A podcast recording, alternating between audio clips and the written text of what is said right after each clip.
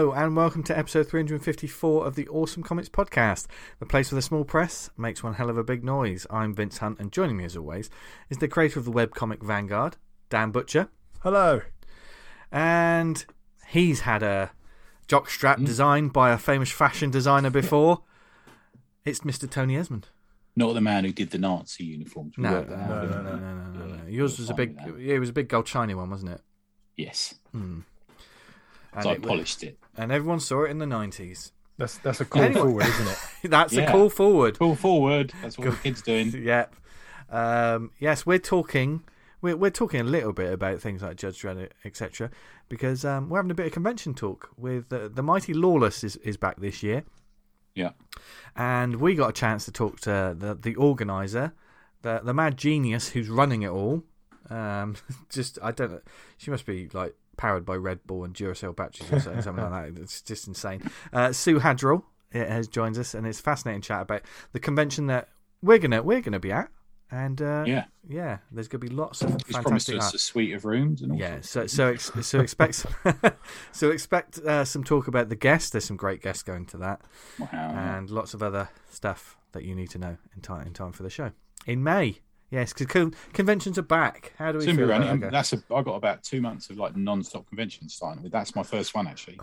Yeah, Yeah. Awesome. I know, I know, because you've got some. Yeah, it's gonna be a crazy. You got one of the big ones for, for you. Thank you. Thanks. Yeah, Dan. Yeah, that's uh, there's one where you're going to tell the, story, the stories that come back from that are going to be legendary. Sharing well- an Airbnb with Cliff Cumber and Adam Fout is Oh, going to be yeah. a legendary process. yeah, Yeah. That- it- it's just for a convention, though. It's not for. Uh, it's not. But it always starts that way. it always starts Yeah, that that's, way. that's how they get me Yeah. into it, innit? I'll come and share our room on this convention, top Yeah. and tail. I won't touch At the you. start of the documentary is they were only supposed to go there for a convention. It's got a pool and everything. oh, oh my word. Yeah. Um, but yes, we're gonna probably t- later on in the year we'll probably look back on Tony's Summer of Love. but, And it but is a trip. it is a trip. Do you know what else is a trip? Looking through Comic all House. the looking through all the awesome comics that are available on Comichaus. Our lovely Yeah. sponsor, the indie comic marketplace that we love. And they are just like us because they uh, love indie comics as much as we do. On comichaus.com, there's a huge selection of titles on their database. If you also self publish, then go on, list your book on there. And it's just now another avenue to get your work out to a whole new audience of people. Uh, especially if you've got digital copies, just gathering dust on a hard drive. Actually, does it gather dust on a hard drive? I don't know. I What don't does know it, what does what it do? What does it do? hard drive. The hard drive gets dust on it, doesn't it? Yeah. The casing, Yeah, that's true. so- Yeah, yeah, Yeah. yeah, So if you've got all your comics on a dusty old hard drive, then put them on the Comichaus app. There's loads of stuff on there. Um, it's basically like Netflix for comics. Only three pounds a month, you get access to tons, and it's being added to all the time. What great stuff can they find on there at the moment, Dan? We've got the last homicide issue one, Pipe Creepers issue one. Both of those written by Frank the writer. He's Frank the making writer, who I Frank the writer. Frank the writer. he follows us. uh, on he Twitter. follow- he you follows- found out. Yeah, he follows us on Twitter, and I read one of his comics this weekend. which you're going to be talking about shortly. We've got The uh, last homicide. That's an interesting concept. Is that is that followed by the last suicide? Is that what happens? Well, I kind of dug myself a bit of a, a, a ditch last time, didn't I? When I started talking about, it, I said hopefully that's not the last homicide, and not that I'm endorsing murder. Uh, so we also got Sins of Prey issue one, Empty, uh, also by Frank the writer. We've got SCI Superhuman Crime Investigators volume two, and we've got Glass City, the story of a missing girl two. We reached out to Dave Croner, the the author and writer of uh, the series. And it's not Glass City as I thought it was for because it's set in a futuristic Glasgow. It's Glass City. Am I right there, T? I think that's what believe. he said. Yeah, I think Yes. so. Yeah, So if I've done that wrong, I have to make another retraction next week. yeah, But you can read uh, Glass City volumes one, two, and I believe three, all on the Comichaus app. yeah. I've I've read Gl- Gloss City and it's very good. Do that now. so there's all of that stuff and more being added to it all the time. More. So um, yeah, Yeah. there's a 14 day free trial as well. So you've got no excuse. Go forth, dive headfirst into the amazing world of small press and indie comics that we talk about every week. And uh, yeah, I'm back on the comic. Like uh, you know, I, You know, I I looked said- through it again today. Yeah. I was Yeah, I was at going to say, yeah. if you're a fan of kind of 2000 AD, uh, hopefully you will be listening to this. Uh, you can read Rock and Rock of the Red on there. yeah, Yeah. and Yeah. there's some commandos on there. Yeah, yeah, yeah. It's and there's lots of books there, like that are written and created by fans of 2000 AD. yeah, Uh, yeah, And I, I think Yeah, you can feel are. the flavour of that. A lot of those titles in there. yeah, Yeah. yeah. It's lovely reading it on the iPad as well. Oh yeah. Really, really enjoyed that. Um, so, and if you're also if you're a creator, you can add profile pictures, social media links. So, but and they'll show up on the app. So, if someone's read your comic and they want to find out more about your other comics and where to find you, it's a handy way to. Because that's why I, I one of the things I like about the app is you see a comic and the links are there straight away. You know, it's Yes. easy, easy to sort of navigate. Yeah. So it's great. So go to uh, comichaus.com, find out more today, and uh, yeah, who knows? I think we should, uh, Pete's. We're gonna have to get Pete back on the show, aren't we? Yeah, it'd Oh, be a good idea. I like chatting to Yeah. Pete. He's funny, isn't he? Yeah. Yeah. Um, but this week, um, there's going to be some nonsense talked about a bit later. I'm sure. But should we get should we get stuck into the interview straight away? Okay. Let's do it. Why why why not? Why not? You don't you know you don't want our waffling for the next twenty minutes, do you? you, want, you want to learn about the great convention that is Lawless. So check out our chat with Su Haddrell now and enjoy. We'll see you. I don't know how long it is. I can't remember. I actually lose all concept of time It's when about we record the 50 show. minutes, I reckon. Yeah, That's yeah, my guess. Yeah, About an hour. yeah. Yeah. and it's packed with information. So uh, open up your ear holes, people. Okay, conventions are back. Yes. Uh, Tony's flying off all over the place going to them, of course. Excited. Uh, yes, and they're, they're back all over the shop, and one of them is the mighty Lawless. You've heard us talk about it because the ACP has been there a few times over the years, either looking lost or having a table. Isn't that right, Tony? Yeah, that's one. Yeah. You had a helmet on. You had a Strontium dog helmet on. I took a picture of you once. Do you remember? Oh, that was a good day. Uh, but um, it is good to see it back, and so naturally we want to talk about it more. And we're not just going to talk about it just between the three of us because we wouldn't know what to talk about. So we've we've roped in the mighty Su Haddrell, the organizer of the show, to talk about. Hello, Su. Hi, how you doing? Right, Hey, so Su. we are Good, good, to see, good to see you again. Thank you very much for having me. It's good to chat to you guys. Yeah. And it's caught been- us just at the right moment. You said, Yeah. you said, what are you up to? I said, oh, come on. Yeah. No, Good timing, absolutely. I was like, I'm on a mission. I want to do some podcasts. So, and you were, yeah, you guys were free. So, Good. Hey, see, I mean we're free in every sense of the. No, that sounds a bit weird. Don't go there. um, Wind that back. yeah, wind that Yeah, back. We don't Uh, charge for sex. I also don't edit, so that Don't could, give it that could work against me. delete, Um, delete, delete, delete. Yeah. How do you mute on this thing? Um, but no, No. uh, Lawless Comic Con is going to be back this year, 28th and 29th of May 2022. We're going for a two day show this year for the first time ever. Ah, okay. That's What, interesting. what prompted Yeah, yeah. that, Su? Um, just interest, really. Okay. Um, we, we've got a, a really good community, a really good contingent that that uh, rock up every year. They most of them stay over anyway because they go out. You know, they get together in the bar. There's always bar con. At What, 2000 AD? Nights. They go in the bar. That's unheard of. Never heard of it. Um, so it just it seemed a, a natural sort of a progression just to continue it on for the next day, really. Um, so and all the artists are up for it because obviously it means they get to sketch more and sell more bits and pieces and their own, uh, promote themselves a little bit more. So yeah, everybody was just like, let's just roll it over, shall we, and carry on. So yeah, that's what we did. So we're going for a, a two day show this year, which seems cool. Awesome. Which Yeah, should, nice should be quite epic. Um, Yes. For the, for those who don't know about Lawless, or haven't heard about it before, um, tell us a bit about how the show got started, because you've been going for quite a few years now, haven't you? Yeah, so we started off as uh, initially back in 2012 um, as as lawgiver, and it was literally because I knew of oh, it was sort of back in 2010 2012 the, the convention scene was really picking up. You had lfcc and mcms and sci-fi weekenders and things like that. Um, and i happened to know from doing my own conventions a whole bunch of guys dressed up as judges. Um, and we were all chatting and stuff like that. And and um, i sort of had a few contacts in different areas and wanted to put we'd been doing games days and one day things and things like that. Um, and the guys who i knew was, who were judges were like we, we should do let's we want to meet our creator we want to meet the artists there, there isn't a Dredd convention um, so off the back of that, I was like, well, I can organise that, um, and it literally snowballed from there. So it was because I knew a whole bunch of good guys who dressed as judges. I got in touch with a few artists. We set it up in Birmingham initially because I knew the guy that ran um, Eddie's um, rock nightclub up there, and he rented us out the space for a day. Um, and it was only uh, we got we only had about six artists in initially. Um, we had about 60 people, 60, 70 people show up for the day. It was really, really successful. Everybody had a thoroughly good time. Um, and we made enough money to be able to do it again the next day, uh, the next year. And that's how it kept going. Um, and then uh, we had to stop it one year for the 40th anniversary of 2000 AD. Uh, Oh, yeah. Rebellion asked us not to do it. So we had a year off then. And then the following year after that, we set it up again. And we set it up as Lawless after that, just to expand more into British comics and away from 2000 AD. So much. I mean, it's still, I think, always going to be very Dredd and 2000 AD centric because that's the Mm. nature of the audience. But um, it's really, really good to be able to expand out to invite new small press and and look at things like the Beano and Commando and just all sorts of kind of comics that are not Marvel and DC and your bog standard kind of everybody knows comics, but Mm. just a bit of everything and get people involved really. It's So, like the, yeah, it's, it's the British comic scene show, basically, isn't it? yeah, That's- very much so. Yeah, Yeah.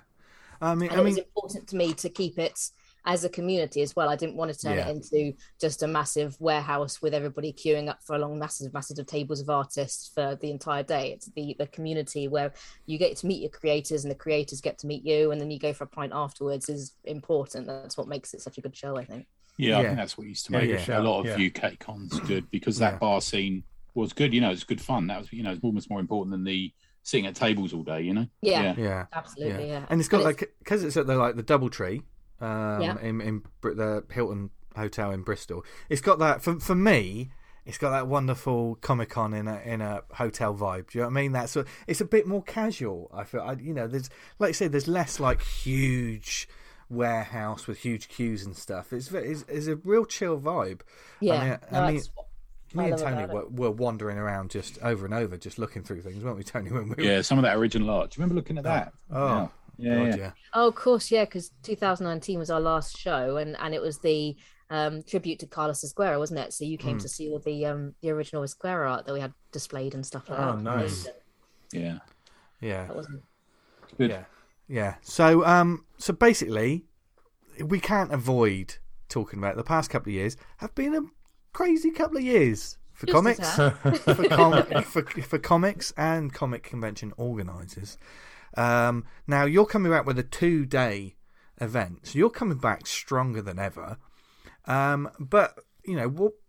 But as anyone knows, like like independent comics, independent Comic Con organisers, etc., these sort of times, they they are sort of they're a not a struggle, but they're a puzzle to figure out. It's hard, it's harder work figuring out how to get to the audience, keep the word constantly flowing about your show, so that when everything comes back, everyone still knows about Lawless, etc., and other other shows. How have the last two years been for you?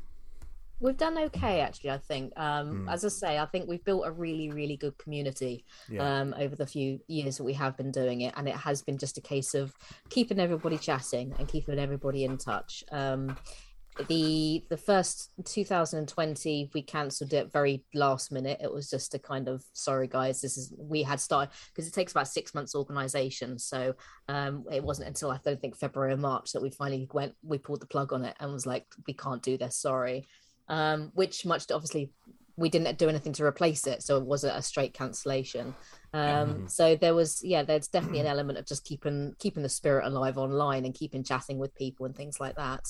And then in 2021 we did uh, an online convention and that was all via youtube.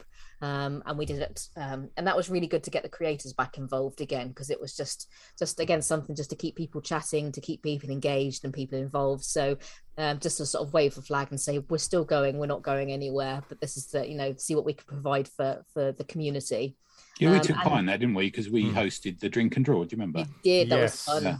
that was yeah, fun that's a good one. Mm. Yeah. Cool. Um, so yeah, it's been interesting getting it back on board again. Um, it's we've everyone's but all the creators have been fabulous about coming for 2022 um we've had a, a couple of cancellations mainly just try primarily due to um, double bookings and stuff because i think their diaries are filling up very very quickly as well so um but overall yeah i'm really really pleased everyone's been really on board with um getting back into the convention scene and uh, getting out there again so it's going to be a big one this year i reckon Yeah. So, all right, are you ready for the test? You ready Go on, for the test? So, so for all those people thinking, oh, who's going to be at the show? Who's Yeah, going to be? who's going to be there? Who's going to be there, Su? Who's going to be there? Right, let's see who have we got going. We've got Mr. Brian Bolland.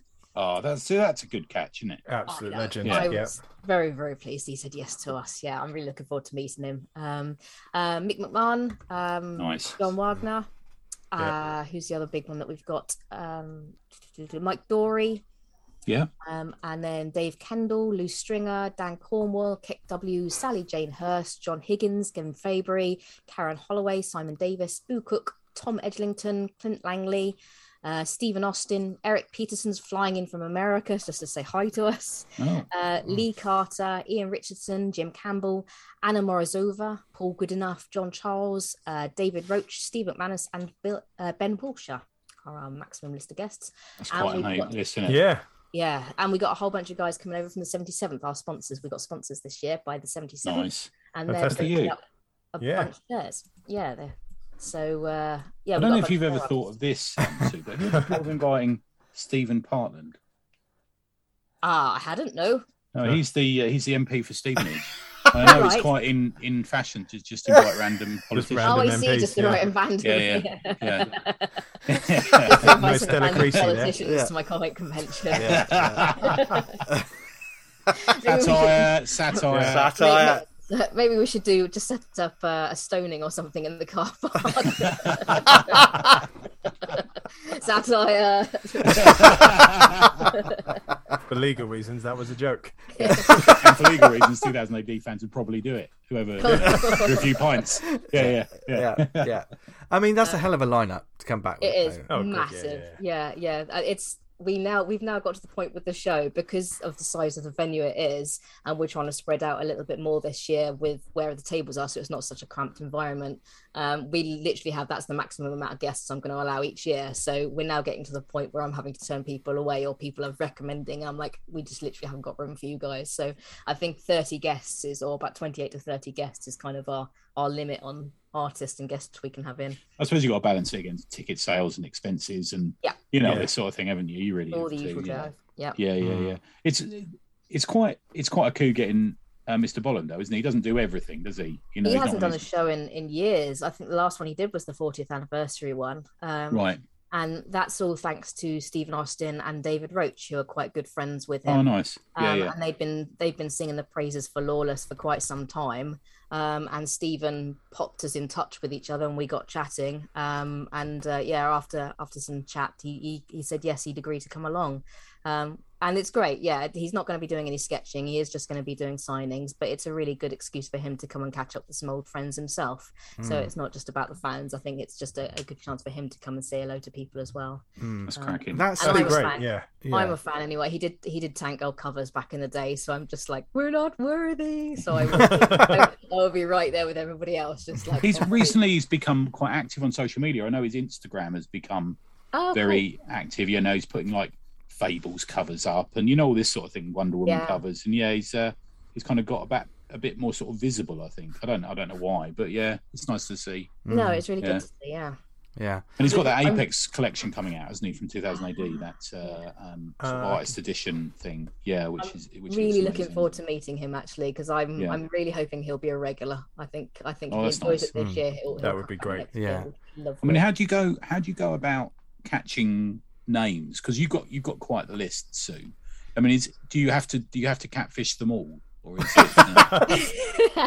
it's Yeah. getting bigger every year. I'll be honest. yeah, and it is. it's- yeah, it's- noticeably. Yeah, and yeah. it's it's getting difficult now to be able to sort of pick and choose which ones to invite and which ones you've got to turn away. So yeah, who's been here for the last three years running? Okay, I can't invite you this year because I need to invite someone new and that kind of That's thing. So, that's also good to hear. That's really difficult. Isn't Yeah. it? Yeah, yeah, it's yeah, it's really yeah. tough because you're like, I really love you to pieces, man, but I can't invite you this year. I'm really sorry. So Mike Yeah. Collins is a great example. He comes every year and he's a big supporter, but I'm like, dude, I'm really sorry. I need to fit someone new in. Mm, Um, Yeah. And it is just a case of getting in contact with them and just saying, "Hi, how you doing? This is your invite out to Lawless. Are you free? Do you fancy coming and join us for two days? yeah. Uh, we'll set you up with a table and uh, yeah, and see if they're if they're up for it. Um, and it's a kind of this year was very much kind of first come first served. Mm. Um, I also usually put a, a shout out on the group page to say, "Okay, guys, who do you want me to invite this year?" So Yeah.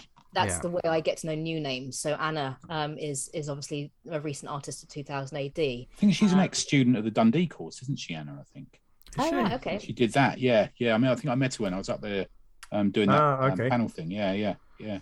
So it's Oh, good to get her on board because she's yeah she's got some insight now on how to sort of get into 2000 AD and that side of things. Yeah. Uh, Paul Williams previously was another one as well. He was sort of a new a new art droid on the scene, and it's good to kind of start nudging in the new artists as well as getting the heroes in as well. Yeah, I think that's where we met him, didn't we, Vince? We met him at Lawless that Yeah. time. Do you remember? Yeah, yeah, yeah. Good lad.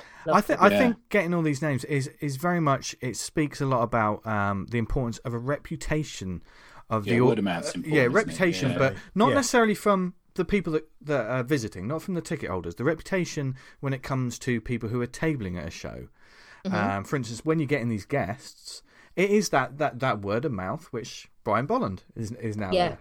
Um, Yeah. But like but like you say, as the show is naturally growing exponentially, and like you know, you've got more days, there is an increase. You know, what are the what are the pressures like to make sure that all the guests, you know, the, the treatment of the people who are tabling at the show that aren't just aren't just popping in and out, but the people that are there essentially working all day are happy. You know, fed and watered, all, all of that stuff. How has that? How has that been? How has that? Water. Yeah, yeah, changed as the show has gotten bigger. Is it? Is it more? Pre- you know, have, have the pressures grown quite a bit? Um, I think it's about the same, or I've just got used to it. I'll be honest. You've become Okay, numb to Fair it. enough. yeah, Yeah. I'm I'm used to just, this is this is kind of what I do is I'm just a Mm. runaround type person who checks on everybody and keeps chatting to everyone and it's spinning plates essentially. Mm. So you're just making Who's the sure- first creator you ever said? You ever said, "What do you want now"? You Oh isn't it- God. Probably, probably us. Yeah. yeah. Um, yeah. Oh, well, we we can certainly um like agree to that because whenever we've seen S- Su at the show, she's going somewhere. So it's like, trying hello. to- oh, it took us about four goes yeah. to try and interview her, didn't it? Yeah, We've for ages. yeah, Yeah. Yeah. Yeah, you'll never you'll never get me moderating a panel. I'm crap on stage doing like an interview or anything like that at all. But you get me organising something and I No, can you did the try- intro, didn't you? When we were there, you do like the Yeah. I welcome usually stand or- up and do yeah. some kind of intro and say hello to everybody. Yeah. Yeah, yeah. But I get other people to do the act- the hard work of actual like talking to guests. You can do that. You can do that. Oh, I'm just going to stand in the background and do my thing.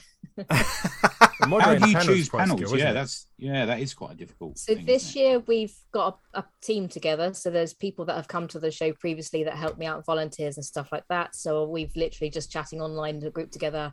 I again, I put a shout out in the group saying, okay, who's the artist that we've got? What would you like? Who would you like to see in a room, and what would you like to see them discuss? Because that's always Yeah. a really Yeah. good way of fishing for for subject matters that people are interested in, and given kind of you know what your audience are asking for. Hmm. um, and then yeah there's a group of about five or six of us that chat online and we we start we kind of um, put artists together in groups. Okay who's worked on this together? Okay let's do something like that and put that Yeah. in get them chatting about it. Who's coming out with something new this year? Like um, paul goodenough with um, his um, extinction comet rewriting extinction is a really good one i think because that's been promoted a lot uh, and also climate change is quite big in the news and things like that. So we're going to do a panel with him specifically um, just talking to us about you know what he's brought to the forefront and who he's been involved with and things like that. So it's going to be in, that's going to be quite interesting.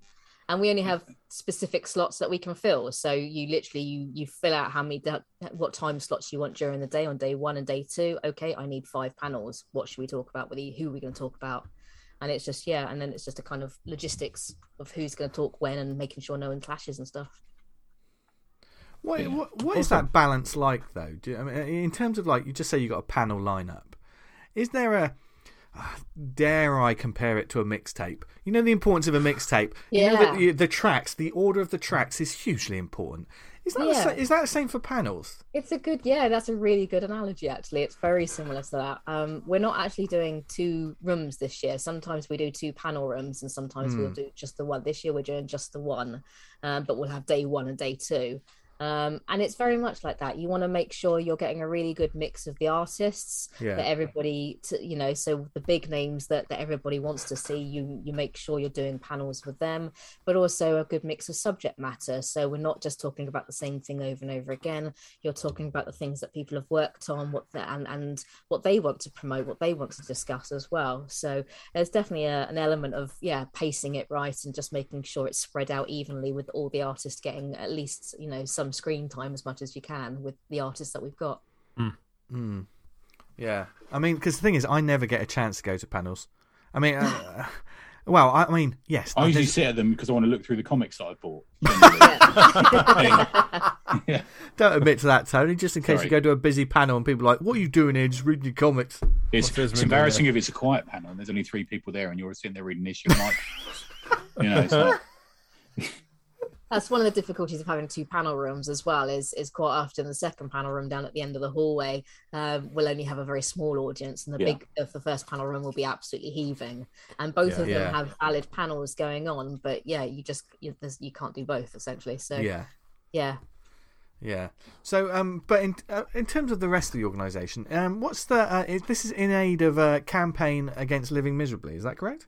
Yeah, so we've got made a couple of um, um, changes this year. One is that we've got a sponsor, the 77 hour sponsor Mm. this year, which Yeah. is awesome. Um, and secondly, um, yeah, we're we've got a, a charity that we're supporting. We've never previously supported a specific charity before. Mm. We've it's been recommended, but in sort of previous years, I've always been very focused on making sure we're raising enough money to run the show the next year. Um, Yeah. because we've was, we've grown um, quite nicely. Um, we now have that opportunity to be able to raise money for a charity which is quite fun. We've got the audience there to be able to do it. Um, and campaign for uh, against living miserably just seems the most appropriate one. We've we've lost some of our audience in the last sort of eighteen months or so um, to, Mm. to things like that, and it just seemed yeah it, it seemed the most suitable um, as given our audience really. Mm. Fair play. Yeah. Well, I mean, I, yeah, I think it's a it's a great thing to do, isn't it? To to sort of help Yeah. help out while you while you can, as, as well as all the the comics and the and the wonderfulness that you know, because people are no doubt going to be spending a lot of money at at this show. I know we normally do.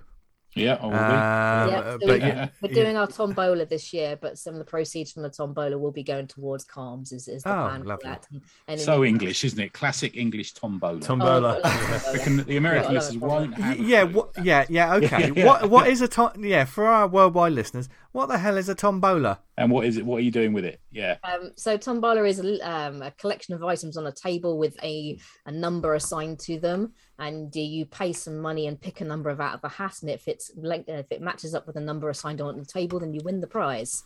Um, so um, you can. We had win- loads of goes at that, didn't we, Vince? Yeah, we won- did. We, did, did. one, Yeah, win one thing, didn't we? It, it was really, Yeah. really yeah. It's that two p machine at the arcade. You just think, Yeah. oh, just Yeah, just yeah. just one more, just one more. Um, we could do we could do with some big prizes to go on it this year. I haven't managed to. That's one of my on my list of things to do is to get, get some big prizes. I, I think our very first lawgiver back in 2012, Planet Replicas donated like a um um a lawgiver itself, like the replica gun. Wow. wow. And everyone was throwing like twenty pound notes in. It was insane trying Yeah, to win the yeah. trying to win the replica Don't lawgiver. put don't put the number in the box. yeah. yeah, Unscrupulous people would do Just, that.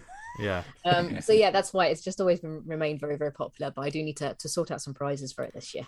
Yeah, It's, It's an interesting place, a hotel, because it has such a legacy of British comics as well, isn't it? I mean, I was going to there in the 90s to the national, you know, it was called Bristol Comics Expo, but it was the main national comic convention. Oh Mm. right, cool. and I Yeah. think it was it was it was the last place that the Bristol. Uh, It We comic did the last yeah. Bristol, didn't we? There, we Yeah, had a 'cause- tape Yeah. Yeah. Mike Allwood used to run it, didn't he? Um, Yeah. or- That's or it. One of the Yeah. organisers on there. Yeah, so he chats to me about it, about bits and pieces. He's a nice dude. Yeah. Yeah. Yeah. Yeah. Um, but yeah, I mean, one of the speaking about like replicas, that's one of the things I quite like about Lawless as well. Is like seeing all the, the cool sort of replicas, and because there's a lot of people when you like like 2000 AD. I mean, not not being a huge toother myself, but the, but the fan base just go to the next level when it turns Oh, when it comes Yeah. to the, the va- Uh, doesn't it? Costumes, the cosplayers absolutely knocks it out of the park every year. It's Yeah. awesome. Yeah, and you've got So that the, the the fan films that are made. It's just Yes. everything on top of that is just unbelievable. Like, and it's always what I like about it, seeing it like up close is seeing the quality of it. You know what I mean? Yeah. It- It's not like it's not like it's sometimes a cosplayer. Oh, oh, that looks good, and then when you look closely, it's all made out of like you know double sided sticky tape and a. And I you- don't know. We get and a you- lot of that. that's, half, that's half my costume. Shut up. Any entertainment franchise would uh, bite your hand off to have a kind of a fan base Yeah. as kind of as- Yeah. I don't want to say rabid, but you know what I mean. yeah, loyal, huge, Yeah. Yeah, loyal. loyal. Yeah, yeah it is huge and it is it is definitely loyal yeah and and but as i say i, I love the community of it as well Yeah. the fact that they're all a lovely bunch of people Hmm. and, and they're all there just to say hi to each other as well as just enjoy the day as well as well it's just it's such a nice atmosphere yeah. And So I'm, with the 45th this year, so Mm. did you have to coordinate anything with the 2000 AD offices or anything? no no they don't speak to me at all Oh, No, no. we're- yeah we're we don't uh, no rebellion I'm just wondering after, you know, them asking you to put it off for the 40th, I just wondered whether you'd had any contact. I mean, it all seemed a bit, a bit last minute, didn't it? They're a bit manana, their their one. What? but- What? There? yeah. yeah, forty fifth. Yeah, Yeah. Um, Um, no, no, I don't really have any any contact with Rebellion. That's why one of the reasons we sort of moved to doing more British comics and things like that. So, so Okay. we weren't treading on any, any toes or anything like that at all. Essentially, Fair play. have Yeah. you and it needs like- it. There's, there's, Yeah. It needs it. The, the British comics history is so forgotten because everyone just concentrates on bloody Fantagraphics or Marvel and hmm. DC, and you, Yeah. people forget about all that. And Very what- underserved. And also, what what Yeah. we've heard, what we've heard, like certainly on this show, the past couple of years, is how many times have we heard like the cartoon museum or some museum is doing, a, I don't know, a Beano exhibition or, or you Yeah. know, just just or now Victor or Yeah. Warlord or you know all this Yeah. sort of thing. Yeah, yeah. How have you Yeah, found like like since expanding the net to encompassing more sort of British comics sort of culture? How how have you found that? I've not found a huge amount of change. It's still very, very Dredd 2000 AD centric. Hmm. I think that's because our base audience is that. I found more um more small press have been involved an awful lot. So that's you know uh, obviously yeah the 77th uh, uh, are our sponsors, um, but also a lot of small press and indie traders want to get in, involved as well to kind of promote because things like the Kickstarters have taken and comic scene kind of stuff has taken off over the last couple of years.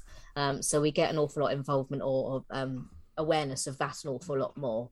Um, but I don't see, and there's quite a lot of um, um, interest in things like Commando and the war comics and that Yeah. side of things. So um, we're one of one of our panels, I think, on the day is going to be surrounding that as well. So we're looking at that, including that in the program. So there's definitely much more of a, an open interest in that side of things, but. Um, I think it will always be kind of Dredd 2000 AD. Yeah, yeah. yeah, Yeah, yeah. I There's mean- so much out there, though, mate. It it's is. such a shame. It's just Yeah. it's just not talked about anymore. I'm No. a Yeah. huge Tank Girl fan, so Yeah. I run my own con, and I very rarely have Tank Girl artists. there. so Yeah. my my uh, yeah my my one sort of creator I would always love to come to the show would be Alan Martin or Jamie Hewlett.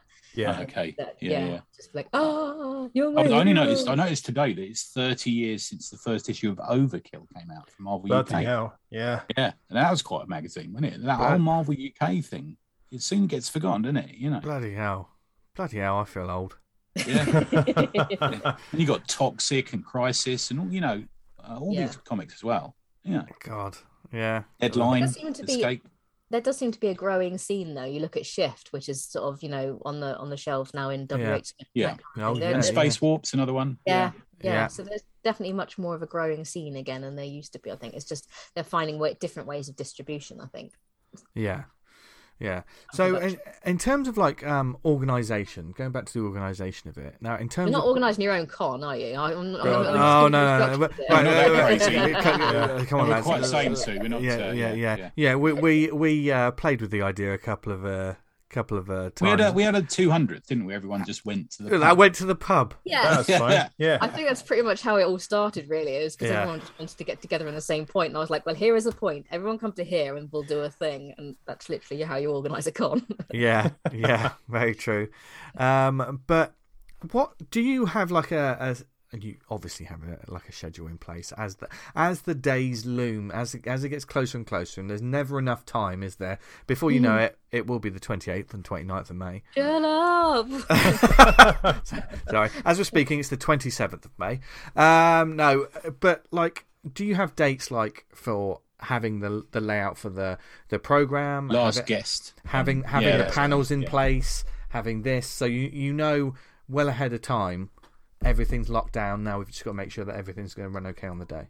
sort of loosely, yeah. Um, I'm I very much run a lot of it in my head and outside, you know, at my PC kind of thing, and, and wing it as I go. But that's just the way I've learned how to do it over the years. I think I've. I mean, that's bloody amazing if you're doing all that just just you. Um, You well, wear a uh, whistle. I'd blow a whistle a lot if I ever. I drive my other half crazy, I think, because I just get a little Yeah. bit zoned out. He's just running around after me being a, a house husband and drive and going nuts at me because I'm away with a fairy. Hey, So. hey, we learned he was he he was the technical expert when it came Yeah. to And, the yeah, and he does Yeah. the tech stuff for me. But and he's sitting Um, next to you, so we know you got to be careful. um, but no, there's so so there's certain sort of plays. I I'm I I start in about November time, and I start looking at the guest list and who I want to come along, and start sending out early invites. I try and lock down the guest list specifically, sort of by the end of January, the latest. So we've got a list that I can get designed by our graphic designer to go up, and then we mm. go live with tickets at the end of January. Um, and then okay, it's a case of the, the program I've literally just locked that down today because I know it needs to go to print. So in sort of when I've got about a month to go, this is now the type kind of when everything starts ramping up. So I know that the the program needs to go off for design so we can get that started printing. Um, but other than that, um, everything is just kind of making sure I've got rooms booked for artists and creators where necessary um, and people can get there and, and everyone else is happy and making sure I've got prizes for them to I sort of think of things during the day when I'm at work and then come home with like massive long lists of going, okay, I need to do all of this tonight or this week. And, oh shit. Yeah. Um, um, so yeah, is just... it, is it like a Kevin Smith movie where you've got to have a code for dead hooker in the room? You know that sort of thing. oh my god! That's know, John Wagner, you know, he's still around. no, it's finding Glenn Fabry's glasses. And... That's so middle class, Su. Yeah. um, Ian Gibson's lost his shoe again. Where, or one oh, now there's a fanzine. Herd, herding Ian making. Gibson back into the right room. Ian Gibson's lost shoe. I'm planning that. It's going to be four pages. Yeah, yeah, yeah. Um, but yeah. no, everyone's everyone's normally put to, and a lot of a lot of it is just kind of networking and, and herding people around and making sure people do the things they say they're going to do for me and stuff like that. So yeah. there's just a lot of sitting at the PC in the evenings and writing lists essentially. Now, when when there's a one day convention, right? Let, us get a little bit of insight uh, behind like sort of inside baseball on like what is what life is like for like the head organizer of a convention. Now, when Everyone has lots had of a, tea. And lots of tea. of tea. Oh, tea. Oh, very civilized. I thought was, yeah. I thought it was going to be stronger stuff than that. To be fair, yeah. um, hangovers. I'm too old for that shit. Yeah, yeah. oh yeah, tell me about it. Um, but obviously, everyone's had, all, all the visitors have had a lovely day, and they they leave, and you're there to say goodbye as people are leaving. When essentially it's all said and done, when do you stop? When do you switch off? Now it's going to be different this year because you've got two days. Yeah, but it's a weird one because um because technically I, I think part of me switches off on the so so if we're running on the Saturday, part of me switches off when when I've woken up on Sunday morning. I will absolutely flake out and not move from the sofa all day. First, for yeah, I'm yeah. completely wiped. But at the same time, there's still stuff that needs doing because you have to do a level of follow up on it. So you want to make sure everyone's happy. You like seeing all the comments online. You've got to share photos of everybody. Yeah, you want to yeah. message all your guests to make sure they got home safe and everybody's okay. Um, and you're checking in with the the hotel to make sure there was. You got to bail Bisley out. You know. Yeah, you got to go busy out again. Yeah. you got to go. You got to go find Jock, who's still under the bar table.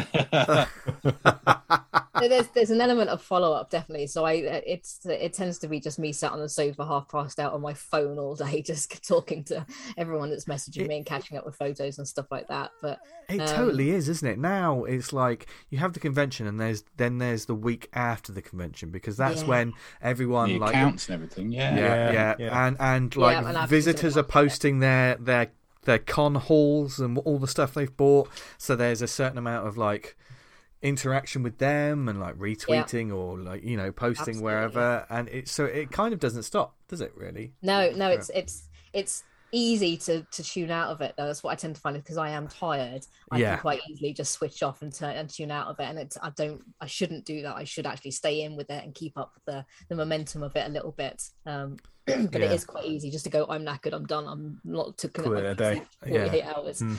but um yeah no it's it's like you say, there's also yeah, there's sort of accounting and making sure we've got the rooms booked for the following year and that kind of stuff as well that needs sorting out usually about a week later. I got to pay people I owe money to.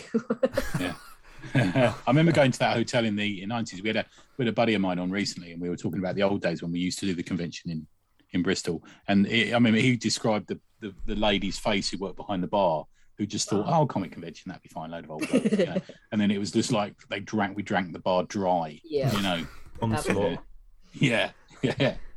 I remember, I think one year the DoubleTree didn't quite click on how many people were going to be rocking up to the convention, and that they hadn't um, they hadn't put any evening meals on. They'd just done their usual sort of snacking type food in the bar. Right. Uh, so the following year, I was like, guys, you need to be aware you're about to have 400 people descending on your hotel for a weekend. Yeah. Yeah, Oh my Like a god! cult. Like it is. I mean, comics is a cult, isn't it? Really? Let's be Yeah. honest. Let's not beat around the bush. We've all been With indoctrinated. sex, so Yeah. to be fair, yeah, I always yeah, imagine there's Yeah. sex in yeah. cults. And and and the punch is safer to drink. Uh, um, but all right, then. What are some of your hi- what are some of your highlights, Su? Uh, since Oh, wow. since you started ru- running the show, come on. Um, I'm trying to think now. Um, it all sort of runs in together after this. Um, doing Or this, or do, or is it when I say what are the things you remember about the show? Is it a positive thing that pops to your mind, or is it that time that someone ran through naked? is it more sort of? Is it more? yeah. Is it more like PTSD? Is that what you're no, no, not at all. I, I, I kind of I don't get to see all the cheeky stuff that happens really because I'm too busy running around organizing. I get to hear everything, like the whole. Um, I think, like I say, uh, Glenn sort of running around the hotel at two in the morning. I hear about the next the next day and that kind of stuff. So a lot of it is stories that come to me through everybody else having a good time, and I love hearing all the stories about you know people's nights out and stuff like that. That's always really great. Um, I always enjoy breakfast the next morning because because everyone comes up and says hi to you in the morning and and and it's Yeah. really just nice to to touch base and um, see how much everybody enjoyed the show. So that the following morning's always lovely. Um, the day itself is um, it's just great. I love seeing the queue like that. That's uh, 2019 for the um, um, tribute to Carlos Ezquerra was the first time we had a proper queue down the stairs and out the door, and I was like, I feel That's like a good. proper convention now. It's Yeah, like Yeah, it's awesome. Yeah, it's really really cool to see. Um, Yeah. I when we get the guests, like when certain guests, when we first confirmed Jock was going to come along, and I loved, I'm a fan of Jock for his work on the Losers, um, and uh, yeah, Yeah. when he confirmed, I was just Mm. like, that was my squee moment there, and I was like, oh my god, oh my god, it was, it was really really cool. Um, Yeah. And I like getting the guests to everybody else once as well. So when we finally got Brian Bolland, I was so excited to tell Yeah. everyone that because I knew everyone was going to go mental on, on that. And Yeah, that's very. Yeah, that did, really so- made an impact, Mm. didn't it? You got any other white whales that you want around that? Um, no, Alan, like I say, Alan Martin, Jamie Hewlett would be my white whales. yeah, definitely. yeah, yeah. yeah. Guess some Tank Girl artists and, and the creators. Kevin O'Neill ever done it at all? Or I think he has, or he's he's either that or he's been on my list and he's not been able to make it. right? Uh, have you um, appro- have you approached the big the big names? You know, Pat Mills, Alan Moore, Neil Gaiman. I haven't, um, purely because um, I, a lot of the time, um, the, the really big names like that are, are quite full in their um, schedules, so they can't make it anyway. Yeah. Um, and I think that would make the show too big. I, I this is Okay, about as big that's a as I good want point. to get it. Yeah, Yeah. Um, it's not a massive hotel, is it either? no, Yeah. exactly. And and this is the two day show. This is as big as it was going to get. So we're not going to go to, and we're not going to hire giant rooms out or anything like that. We're not going to change venues anytime soon. This is like as nice as I and, and as neat as I can organize, Mm. kind of thing. It's it's uh if it's it's part of the selling point as well, though, isn't it? Because Yeah, because it's it's sort of like a real, it's- it's And you're a doing real it for person. fun, I wa- guess, yeah, yeah, Yeah. yeah, yeah, And there's Um, the real one-to-one element that like creators, uh, like fans, will be able to just walk up to a creator's table. yeah, do no, you know I I wouldn't say no to Carl Urban rocking up. I'll be honest. who, who who wouldn't? Um, the man's a legend. I know he's Um, awesome. I I, mean, love uh, the boys I- at the moment. Has everyone yeah. watching the boys? Oh yeah, yeah. I mean, I mean, his, his accent's a little bit ropey in there. Yeah, ropey his mum's accent though. I Oh his no, yeah, yeah, His no, mum, his yeah, hell. his accent's all right. His accent seems like like he's a genius when you hear the people trying to be his parents. But Yeah, I know. Terrible. Oh my god. So What is that? Australian, South African, London? he, he learned Cockney. He just went to Australia to learn it. yeah. I tell you what, though that that Dredd film um, changed the game for Judge Dredd in terms of like people turning up to conventions. Oh, I reckon. So, That yeah. that that uniform, that that legitimate. Because let's face it, not many people go walk around with the Sylvester Stallone jockstrap uh, thing. Oh, Maybe just Uh, that, Dan, apart know. from Dan, I mean, No, surely, no, surely no, Dan, you've done it. they'll do that to troll, wouldn't they? yeah, I think Yeah. I had the art book for that, and they went to some like big fashion designer to get that costume. That's right, isn't it? Hugo done? Boss. Is it Hugo It might Boss? I, be, th- yeah. I thought I thought it was Versace, wasn't it? Oh, it might be then. Yeah, yeah. It won't be Hugo Boss because he designed the Nazi. Where there is some sort of between the two, isn't There- it? Yeah. There's an element Yeah, of you yeah, yeah, something going on yeah. Yeah, there's a line somewhere in there. Yeah.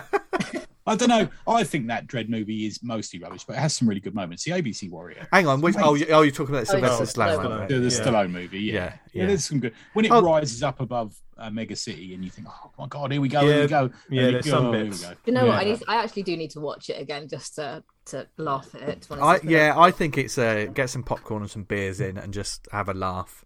yeah. Um, they do the Angel Family well. Yeah, they're good. Yeah, yeah, Yeah, they're they're good, good. in it. Yeah, Yeah, they're good. Mean Machine's good.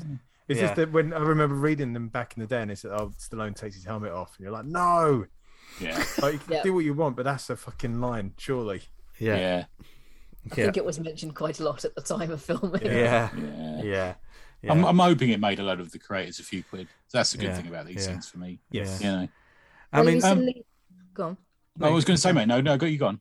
Um, have you um, heard about the, the Wagner auction that we're doing? Yes, I was going to just about to mention that. Good, good timing. Yeah. So what's that about? So lovely, John Wagner himself um, emailed me saying he's got a co- one of the copies of the original screenplay for the 1995 Stallone Dredd, along with the letter that he sent to the director um, with his comments on there, essentially, and he's donating it to Lawless for us to auction off in aid of the show. Oh Um, my, oh which is- amazing. That's brilliant. yeah so so um and the upshot being that his his comments were not particularly complimentary and uh, he, what the fuck is this? Yeah. um and he's he suggested uh, or strongly suggested rewrites uh, or that he be given the opportunity to rewrite which they subsequently promptly ignored and went ahead and did whatever they were going to do anyway um but yeah he's very very kindly donated the script and the comments and the Mm. letter that he wrote to the director to to lawless for us to be able to auction off on And you're going to auction it at on the day, are you? Yeah, so five o'clock on a Saturday afternoon. It'll be the last thing on the Saturday afternoon. They've had a few drinks. yeah, hopefully. They're not yeah. worried about what their wife thinks about how much they spend. Um, Yeah. They've all been warned Yeah, in advance to bring some extra pocket money. And uh, yeah, yeah. um, uh, one of our lovely guys who does moderating on our panels for us, um, John Baverton's going to be our auctioneer for the day. Um, Nice. So bidding starts at fifty pounds, and uh, we're going to be seeing, yeah, seeing how much we can raise to. Oh, to that'd be to interesting see how much it goes because there's a, gonna there's a few deep pockets in the 2000 AD crowd, aren't there? Yeah. There's a, there's a few extra goodies as well. There's a Rok of the Reds football shirt going, and there's Nice. some of the uh, bits and pieces that John's donated as well. But yeah, primarily it's going to be the, the 1995 script that I'm gonna. I'm really interested to see how much that goes for. Yeah. Dan Cornwell's at it, isn't he? Yes, he is. Yep. He's so we're great, doing man. I think yeah, he's the I think he's the greatest find of 2000 AD for years now. A. He's Mm. Brilliant. Yeah. Yeah, Yeah, I think, I think, I think the Rok of the Lawless. Reds wa- page of him? yeah, Lawless was the first time we met him as well. I think. I think you're right, man. it? It was, yeah, yeah, yeah. He's been on the show, and he, he's such a good dude. I think he's a real talent. Yeah. I think they, um, they, they need to keep hold of him. They really Definitely. do. Yeah. yeah, We we were next to him at uh, Troops, weren't we? yeah. True believers. Yeah, Yeah. yeah, It was- he was- yeah. Gave up being a bus driver, bloke. didn't he? I love that. yeah. yeah. Yeah. Yeah, yeah. Um, now, what was the other thing you wanted to mention? Was the Noble Bolt yeah, award winner? Yeah. Do you want to tell us about what that's about, Su? Yeah, yeah. Hang on, let me just bring up some details on it. Um, so Okay. the um, the Noble Bolt Award was um, in aid of Dave Evans. Yeah. Um, and oh my god, the other guy's name slipped my mind. Colin. Uh, Colin Noble. Sorry. Yeah, yeah. Um, so yeah, they recently they, they were both supporters of Lawless over the years. I, I've been Hmm. speaking to Dave Evans back and forth because he used to do our program every single year. Lovely dude. So, yeah. so absolutely. yeah, Both of them. absolutely stunning. Both, Both, of them guys. absolutely stunning Yeah. guys, and and always amazing to chat to. And it was such a great loss when they passed. Mm. Um, gen- genuinely, I was really upset when at the news of both of them when they passed, and I wanted to do something that um that just in their honor, essentially, just for Lawless, um, just to just for them specifically. Yeah. But also, uh, Colin was one of these guys that just could never make it to the show for whatever reason each year. He, was, Uh, he lived up in Scotland, didn't he? Is yeah, he was Yeah. miles away, so it was a pain in the ass for him to get to Bristol. There was, you know, lack of transport, lack of funds, lack of, you know, being able to just get there uh, with mates or anything like that at all. So he was always an amazing supporter, and he helped us out through doing um, um, just with panels and ideas and put me in contact with people and things like that. But he, he was just one of these guys who always wanted to come to the show and could never make it. And I wanted to do something with that where we did an award that that um, that allowed somebody to who would not normally be able to make it to the show to come to the show, um, regardless Oh, a of nice whether, whether, Yeah. Yeah. or not they were needed a carer in a wheelchair or or whether they just were, were miles away and couldn't make it and, and needed a flight or something like that. And whatever it, whoever um, we did a voting system so people could email me to, to with their um, nomination. So we had a nomination, um, and people gave the reason why they thought this person should want to be should be able to come to the show, whatever it was. Um, and it was totally open floor. So it didn't have to be a, a, you know a big sob story reason it was just like this guy's my best mate and i never get to see him can he come to the show it could have been Okay. Really really simple um and we chose we had a couple of votes we chose richmond clements as our nominee this year um because he was a really good friend of um dave evans He Yeah, they ran they ran a lot of stuff Yeah. together, didn't they? Yeah. Yeah. and and he lives uh in again he lives in Inverness um so or it's that's his nearest airport to him so it and again he just never got make got to make it to the show he never had he was always skint and he just never managed to meet up with Dave very often um and it just seemed as a as our first Noble Bolt award it seemed the most appropriate. So we gave him the award. We've managed to book his flights. I've got a hotel booked for him overnight. Um and he's coming to join us for the whole weekend which Oh, good news. Fantastic. And we're going to Yeah. be doing it every year. So it's not a one off thing. It's every year we'll do the Noble Bolt Award and you email your nominations to me for whatever reason. And uh, we'll, and I'll just pick one I think is going to be the most suitable for that year. But you can nominate the same person every year if you wanted to. Yeah. Um, Yeah. And, and we'll just, yeah, we'll just run with it and we'll try and get someone to the show that deserves to come to the show. I think it's a lovely idea. Yeah, it's that's a great great idea. idea, It's yeah. Really nice. Yeah. Yeah. uh, especially like you know i mean we, we talk about conventions and we should always say at the end of it we're lucky enough to go to conventions like when, when i was a Yep. you know when i was a kid i never went to conventions because i couldn't you know or even when I, I i wasn't able to go to comic conventions probably mid 20s sort of thing because they, they weren't about or they were too far away or i didn't have money there were so many things you know sometimes we have to stop and go look we're quite lucky to be able to Yeah. do these things and go to these things so yeah to do something like this i think yeah good on you guys it's i think Yeah, it's it's brilliant great stuff. yeah. Thank you. No, I'm looking forward to, to meeting him as well. It'd be really nice to have Yeah. him along. And I Yeah. I think think he's, it, he's quite good friends with a lot of people that are going. So it's a yeah, I know him. Yeah, I've done stuff Yeah. for Dogbreath before and I've met him at that and stuff. Yeah, yeah, yeah. No, he's a good Yeah. dude. Yeah. great excuse to catch up. It's Yeah. going to be a big weekend in Bristol anyway that weekend because isn't it the Street Art Festival as well that weekend? I heard, yeah, yeah, they got. a Is it big thing Upfest? Is that is that the one, Vince? Oh that yeah, one I'm thinking of? Upfest is the yeah yeah. That's the bigger uh, street art, um, on. That'd graffiti. be why all the hotels are full. Oh, is that yeah, the reason? yeah, it's Oh, pretty. okay. Yeah, yeah. It's sort of like um, Sarah. We're Harris- lucky because with our press pass we get we get a free suite. Um, Which one have you gone Yeah. for, Tony? Have you gone for the Werthers? I've, I've got I've gone for the sunken bath, the tub for two, the uh, tub for three. um, but yeah, yeah, Upfest. Obviously, Sarah Harris. Feel free to correct me, because um, yeah, so who I- told me about it actually. Yeah, Oh, okay. I, I, I think there's like one long line. There's like a there's almost like a little map of people doing like live art, graffiti art, as well as exhibitions and all kinds. That one, yeah, it's, yeah, it's great stuff. So it's going to be a very creative and artistic weekend It is. in Bristol. We are actually. Wow. I forgot to mention we. Um, you know, I mentioned we have um two panel rooms normally. We do Yeah. panel room, panel room two. Um, and last year, last time we had the Carlos Ezquerra uh, exhibition. This year, um, Graham Bleathman's bringing on a ton of his art, and he's known for doing all the Thunderbird cutouts art and stuff like that. Um, and he's got Oh, a ton wow. of stuff he's going to be di- displaying. So we're going to set aside a room for him to come along and. Oh, that'd be uh, interesting. Brilliant. Yeah. working Nice. as well, which would be quite nice. Nice. So there's a whole there's a smorgasbord. Yes, I just Vast want of to. stuff to see. Yeah, a I lot of just- stuff going on. Yeah. Yeah, Yeah. yeah. Um. So yeah, well, I mean, we're looking forward to it. It's gonna be great. Yeah. Great to have Lawless back, and we've always had a chuckle there. I've got yeah, tell yeah, yeah. There's a great atmosphere, and like you know, be prepared to take your pocket money, people, because there's plenty of to pick, to pick up. And uh, you, Definitely. um, I mean, how are you feeling at the moment, Su? you feeling? Full Doing of all right. energy, energized. Yeah. Yeah, Yeah. doing all right actually. I'm um it's good to chat to you guys because it sort of reminds me what I'm looking forward to and everything. Yeah, actually. Gotcha. Yeah. Yeah. And- and- seven- it's like the seven stages of grief, isn't it? Yeah, yeah, yeah. yeah. and we're, we're, we're aren't we the first stop on your uh, forthcoming promotional tour?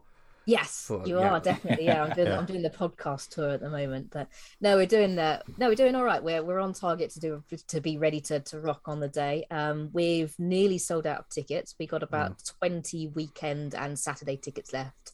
Um, there's there's quite a few Sunday tickets, um, but we're yeah we're running definitely low on Saturday and weekend tickets to get in there quick for your weekend tickets. Um, and there's not going to be tickets on for sale on the door at all. It's all advanced. So Oh, okay. Ah, ah, Wow, okay. that- that's good to know. And speaking of which, what other things, if people are thinking to come to come into this show, what other things should they be aware of, or should they know in terms of like turning up on the day? Should they print their tickets out? You know, uh, masks, etc. You know, what what kind of things Yeah. do you want to tell people? We have a very very high tech way of getting everybody through the door. You tick off your name on the list. um, so yeah, no expense spared on that side of things. Um, we're in terms of um, social distancing and things like that. So I went to a convention at the same venue back in um, October last year, just to sort of test the waters and see what people would put, what protection was going in place and things like that, and how it kind Yeah. of worked out. Um, and it was a lot less people than we're having to our show. Um, and they had rules all day for sort of wearing masks as they were wandering around um, and sort of um, when they were sat in panels and things like that. Um, there was definitely, because of the nature of the venue, uh, as in any venue really, um, sound carries. So it's very hard to hear people talking. So you're trying to have a conversation with someone across the desk in front of you, but you can't hear what they're saying very Mhm. clearly because there's Yeah. a lot of atmospheric sound Mhm. around. So a lot of masks were dropped very quickly, is one thing I noticed uh, at the show that I went to last year. Um, so we're spreading everybody out an awful lot more. So the artists and the traders are going to be spread out over two or three rooms an awful lot more. We've reduced the number of traders we're having this year to try and sort of um, make sure that people aren't cramped up as much. Um, and um, but other than that, it's um, it's kind of full steam ahead. I've had to treat it that way. It was either going to be we were going to cancel the show because of too much crowding, or we were going to Yeah. run with it. I think people are quite comfortable. I mean, it Thought Bubble is months and months, what, six, seven months ago now, isn't it? Yeah. Mm. You know, with that that was a result. There was a good number of footfall at that, uh, as I understand Yeah. it. So wear a yeah. mask definitely wear a mask it's always always recommended that everybody wears masks but we're not going to beat people over the head if they're taking masks off to have a conversation with the person next to or them. drink a pint. yeah or drink a Yeah, pint. or straws. straws are available. Sorry? Straws, paper straws, paper Yeah, straws yeah i've got to buy yeah. some lawless limited edition paper straws um trying to think what else do you guys need to know um if you're parking on site make sure you put your park your registration number in at the desk on the front desk if you're going to be parking at the There's a limited number of spaces Ah, there. It's not massive, is it? Yeah, yeah, yeah, yeah. But that's the main one that everyone always sort of um, is unaware of is that yeah, if you don't put your registration number in at the front desk if you're parking on site, then you're going to get fined. Um, so do be aware of that. Yeah, we're not selling tickets on site. Um, and if you want t-shirts this year, they're on lawlesscomiccon.co.uk. We're selling all our t-shirts online this year. So uh, yeah, if you want any hoodies or guest list t-shirts or mugs or baseball caps or any kind of merchandise, head on over to the website and go and pick up your goodies. And that's where you can get the tickets as well. Yes. Yeah, Yeah. yeah, all tickets on there. There's a link to it's via a company called Ticket Light, but the um yeah, the link is on the front page of the website. So yeah. Brilliant. Great. If, if Can't they want to pick up any kind of further information, Su, uh, where do they want to head to? Um, the Facebook group's always a good start. Um, there's uh, if you just literally Google Lawless Comic, uh, type Lawless Comic Con into Facebook, it'll bring up the group, and you can join up and message me there. Um, or uh, Lawless Comic Con at hotmail.com. You're welcome to email me if you have any questions or anything like that at all. But usually I'm yeah available via the group. Brilliant. And there's no more Yeah. trader tables left, are there? As I understand it. No, right? all done on trader tables. We Yeah. only had 10 available. They have all now sold out, but it's two traders per table. So you and a mate to help out and uh, bring all your goodies to sell. But yeah, there will only be 10 traders and all tables have now sold out. Good stuff. Nice. And very importantly, are you a caffeine drinker? And what do we need to bring you when you're uh, flagging? Uh, You got you got a hip flask on the go, haven't? I'm guessing. It's usually it's usually rum tucked away somewhere. quick quick nip in the corner there. So um, yes, we're looking forward to the show, and uh, yeah, we'll, we'll look for. Well, you It's a know. great website, mate. As Yeah. well. I, I really like Yeah. the website because it's Very got clear, like videos, very clear. and- I had to learn to website design to do that. No, I'm not a website designer, so that was well, it's it's better than a lot of people who have probably hired someone professionally Yep. to Yeah. do it. There's some ropey convention, especially when it comes to a convention website. Sometimes there's some real ropey ones. Yeah, but, I've seen some ropey ones. Yeah, Yeah. I I have to um, shout out to David Shires who does all our graphics this year because he's done all the headers and uh, all the logos and everything for us this year. So a sound job for me. yeah, Oh, nice. Lovely, he, uh, lovely yeah. branding. Yeah. Yeah. Yes, it is. Yeah, it's really, really nice. We're gonna, I think we're gonna keep that. That's gonna be now the Lawless Comic Con. We'll change the backgrounds and some of the colorings and stuff, but Mm. that actual just the the fonts with the line underneath it is gonna be a, Yeah. a standard thing Yeah, now. I think that it works. The brand, it's really cool, isn't it? Nice. yeah. And now you're legit. Oh As yeah, soon- yeah. As, soon, as soon as you've got an official logo that you're going well, as soon as you start calling it branding, yeah, exactly. you're Yeah, you, know, you, you know you're stuck for life now. You can't actually leave. Yeah. 2018 Yeah, is no, like this is- mafia, isn't it? If you try and stop doing this convention, they will come after you and kill you. they're, they're gonna hand it over. yeah, yeah, yeah, yeah. So you never know, folks. You might hear again from Su um, when we're at the show because we'll probably Yeah. grab a bit of audio here and there. yeah, yeah. Yeah. How's it going? It'll be one of those. How's it going? It'll be one of those, won't it? Fine. Yeah, help me, help me. Footsteps running off. yeah, yeah. Or we'll just sort of say, "There's Su. She's chugging the rum again." Be like dead, dead hooker in Dave Broughton's room again. It'll be like that. Sorry, Dave. I'm joking. Sorry. Has Yeah, anyone yeah. seen Glenn's glasses? Dave wouldn't Thank, kill them. yeah, No, thank they you wouldn't. for joining us, Su. You've been an absolute star as always. You're very welcome. It's good to speak to you guys. I'm looking forward to seeing you at the show. There you go, folks. Lawless. Put it in your calendars because we'll be there, as will a whole shit ton of amazing uh, creators. So yes, I'm looking forward to that one. It's a Yeah. nice little small con. We can wander around, have a laugh, go to Yeah. the bar. yeah, Yeah, when our feet get tired, we can go sit down and have a cup of tea. yeah. Because we will. We're we're not. Look, we're not messing about anymore. We're not talking about oh yeah, let's go have some lot of beers and all that. It's normally it's Go like clubbing. oh, it's normally oh, I tell you what, my back hurts. Should we have a tea and a Have a biscuit? cup of Yeah, tea. there's no more strippers for us. Uh, yeah. Uh, those days are long gone.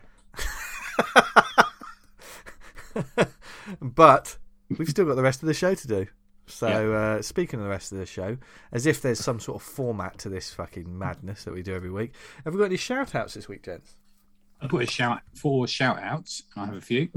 Um, so DUI2, still a few days to get your submissions into Eamon.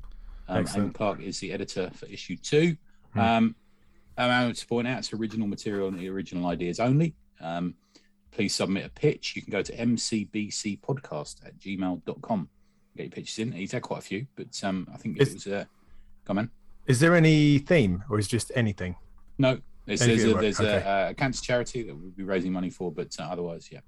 Uh, I see. I see. Pete Dory's posted some of his work on there. It's looking cool. So Oh, everyone's fantastic. everyone's doing some great stuff. Um, there's a, a book that's um, probably just about finished on Kickstarter called Down Below: A Greek Myth Noir Anthology. Who've um, asked us for a shout out.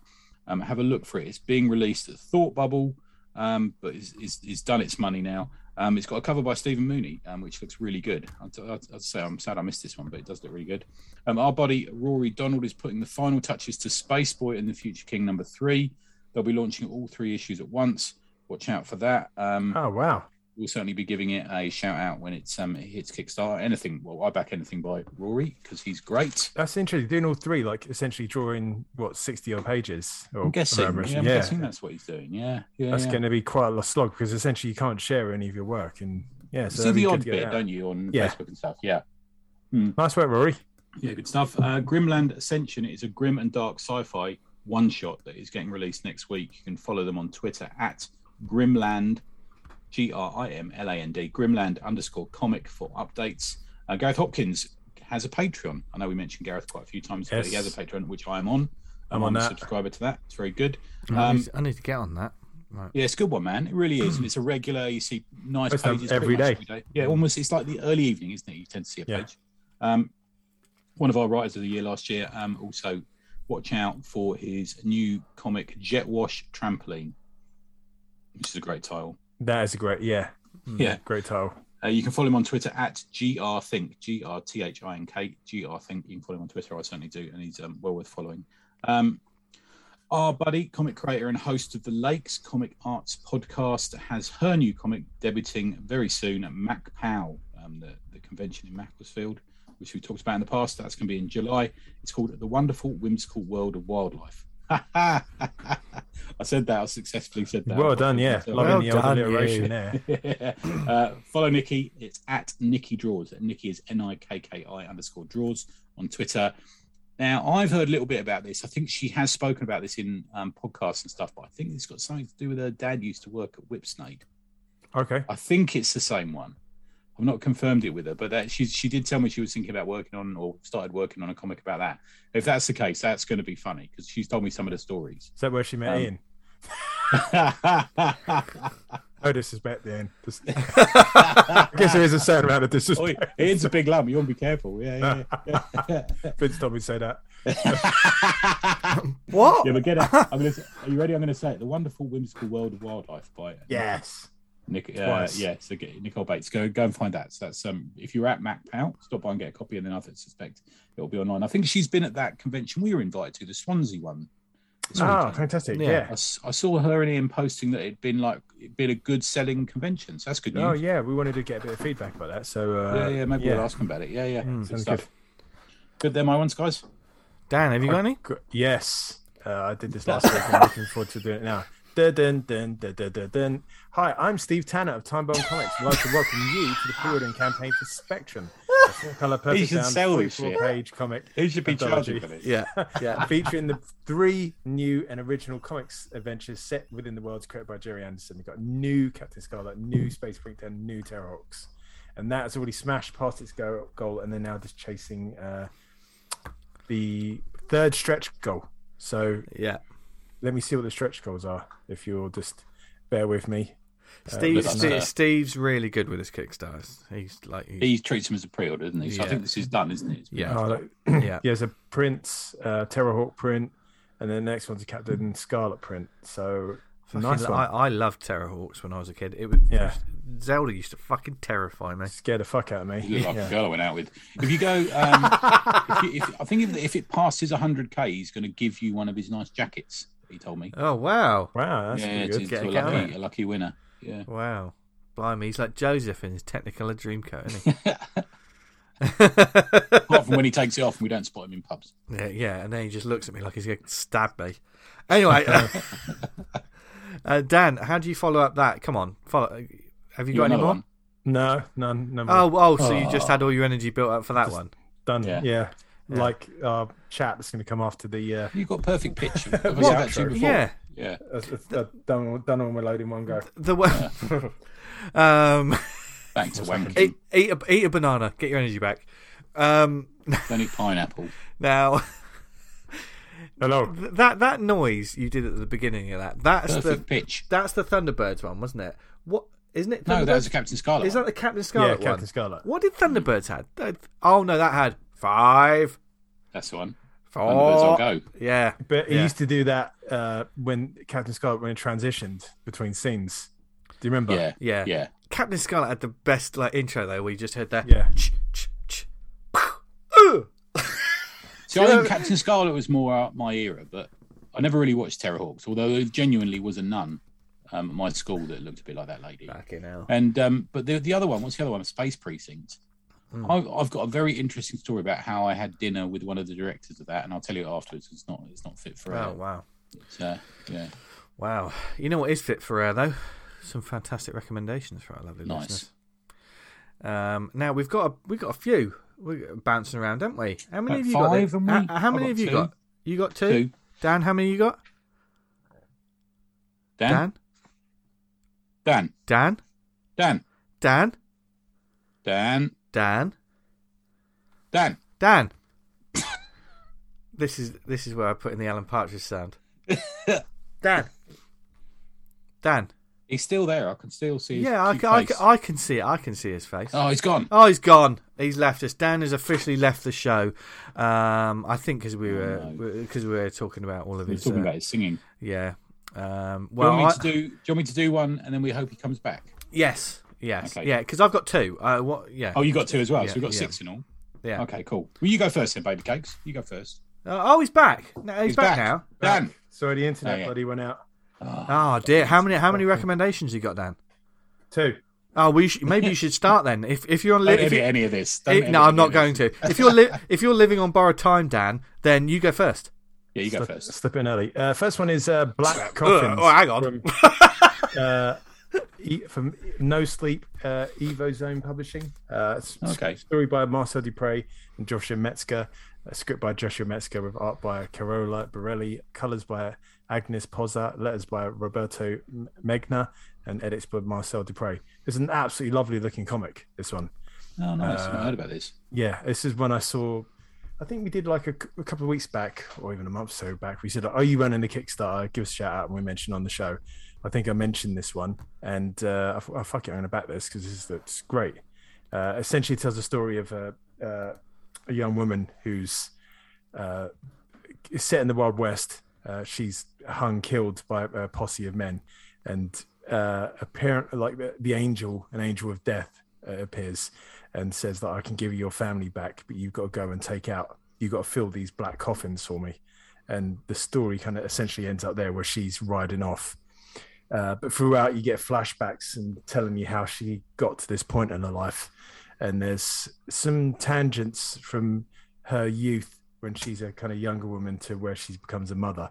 Uh, it's an interesting story. I, would like to see where it goes on from there. Oh, there's like mentions of double crossing. What they're they're asked her to do is not quite on the level, and uh, she's an interesting character. Not you know you expect kind of like right, this is the first issue. They're going to make the the lead character quite kind of well rounded out, but she's quite uh, brittle and. Uh, harsh to the, the other people around her, which I didn't expect to read. So it was, it was a nice little turn. So uh, I have to keep an eye on for the, the second issue of the Kickstarter. That one. So Oh, yeah, nice. Oh, go, wow. go check that one out. Yeah, Wow, going back for the second issue Kickstarter. yeah, Interesting. it's Hmm. I do that occasionally. I don't do it a lot. Yeah, Um, yeah, yeah. yeah. Yeah, so yeah, I, th- I think that's quite an interesting topic for future discussion. Actually, sort of return business Yeah. to a Kickstarter when we talk about that. I think if you're doing a series of issues as I'd- um, I've done it on a couple of things, but if you're doing a series of issues, you know, bang, bang, bang, you've got to put them out very regularly. yeah, yeah, There's no point putting one out in 2019 and putting the next one out in 2022. There's no point in doing that. I think. Hmm. You know, no, it's kind Yeah. of uh, yeah, you like that kind of all the energy and continuing stories Yeah. forgotten. Yeah, yeah. I, I do like the kind of standalone comics, and then like if they revisit it, but it's it's another standalone, but with the same characters around the same thing. Yeah, you yeah, can that's deal with fine. that. But yeah, yeah. but a continuing series can be a tough one. yeah. Yeah, so that's my first one. Cool. Okay, V, do you wanna uh, okay, I'll go next. My first one is from Frank the writer. Hey. Hey, yes, um, I read this on Comichaus, um, and this is the Polar Paradox.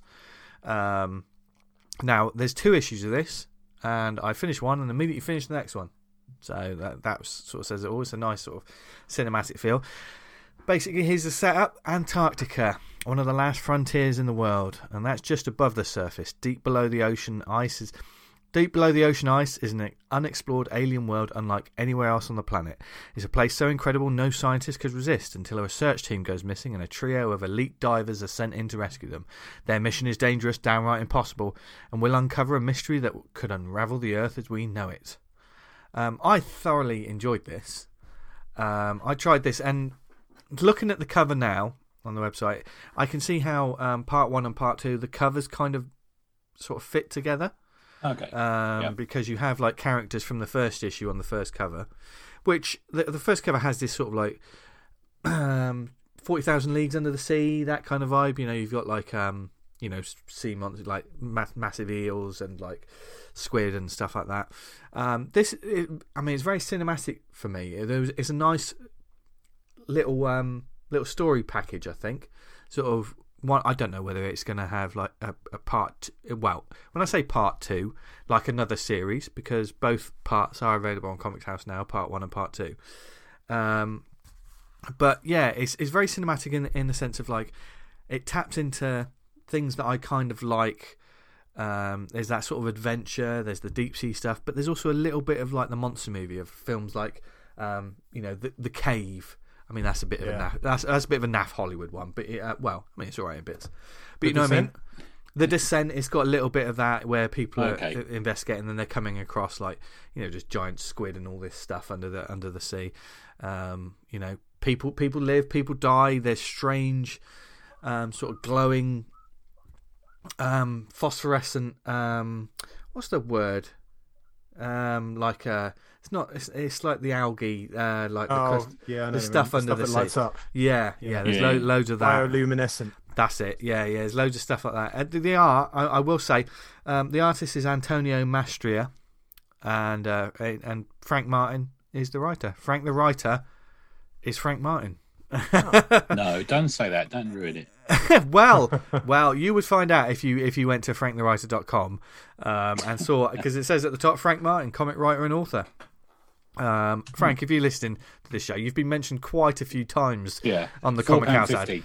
So um, yeah, but it was good to good to check out one one of these ones, and it was nice. It, it, the, something about the art and the the sort of pacing of the story felt kind of European to me. Um, On it on. Uh, um, like a very sort of. I think it's that sort of. It starts off you with their small crew, and they're, you know, then they're getting briefed on what they got to do, and then they get in the sub. The sub is very strange, like the the deep sea sub that they have, because they they're talking about it's built like a tank. It's one of the things that I was like, that's an unusual design, um, because they're because it, it almost looks like a small bus that goes under the sea. Um, and at first I was like, oh, that's strange. But then it kind of made total sense in the, in the context of everything. Um, yeah, there's weird creatures. There's. I mean, do they find the survivors? What do you think, people? What do you think? And but nothing is quite what it seems. And the way it, the way it ended up, it's it's interesting because the the the sort of finale of the story, I was like, oh, that's that's pretty cool. And now that I go back to look at the cover, there's hints in in that as well. I, I won't say t- too much about it because, I mean, they're quick reads, but they're but that's not to say that there's not lots of dialogue and story and stuff. It was just a quick read for me because I just enjoyed reading it. I just read it and just thought, oh right, part two, and it, there was something quite nice about knowing that I had a part one and part two, and I, that was the story. Do you know what I mean? Rather than like reading a couple of issues and then wondering where the rest of it is. So yeah, the polar Yeah, paradox. like. Two Yeah. part is good. I Yeah, like the polar paradox. I mean, there are slight hints to there's a bigger story uh, going on, um, and certainly, yeah, do the characters survive? We shall see. We shall see. Um, but yeah, check it out. The Polar Paradox. If you got Comichaus, give it give it a read because it is it is a fun one. So uh, yeah, Yeah, that's meaning to jump on that one. yeah, that's that's a fun that's a fun little read. That is. So um, yeah, okay, Tony, what's yours? Uh, my one got sent in to us actually um, just yesterday. It's called Cloud Town, C L O U D, not Clown Town, Cloud Town by Daniel McCloskey. Uh, it's for younger readers. It's hardback is twenty four dollars ninety nine, soft cover fourteen ninety nine, which is pretty good when you realise it's two hundred twenty four pages.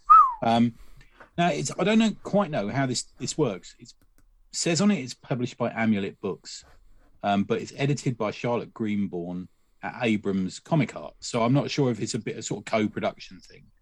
Um, it's not released until the 26th of this month. It's two colours throughout. It's described by the publishers as wacky mad science tale of robots and monsters, but also addressing friendship, family, and growing up. Now, this is a long book. I ju- It really is. It's quite a long read, even though it's sort of um, young adult. You know, Yeah. I would if I was going to um, pitch it at a group of people, I would pitch it to the post Hilda.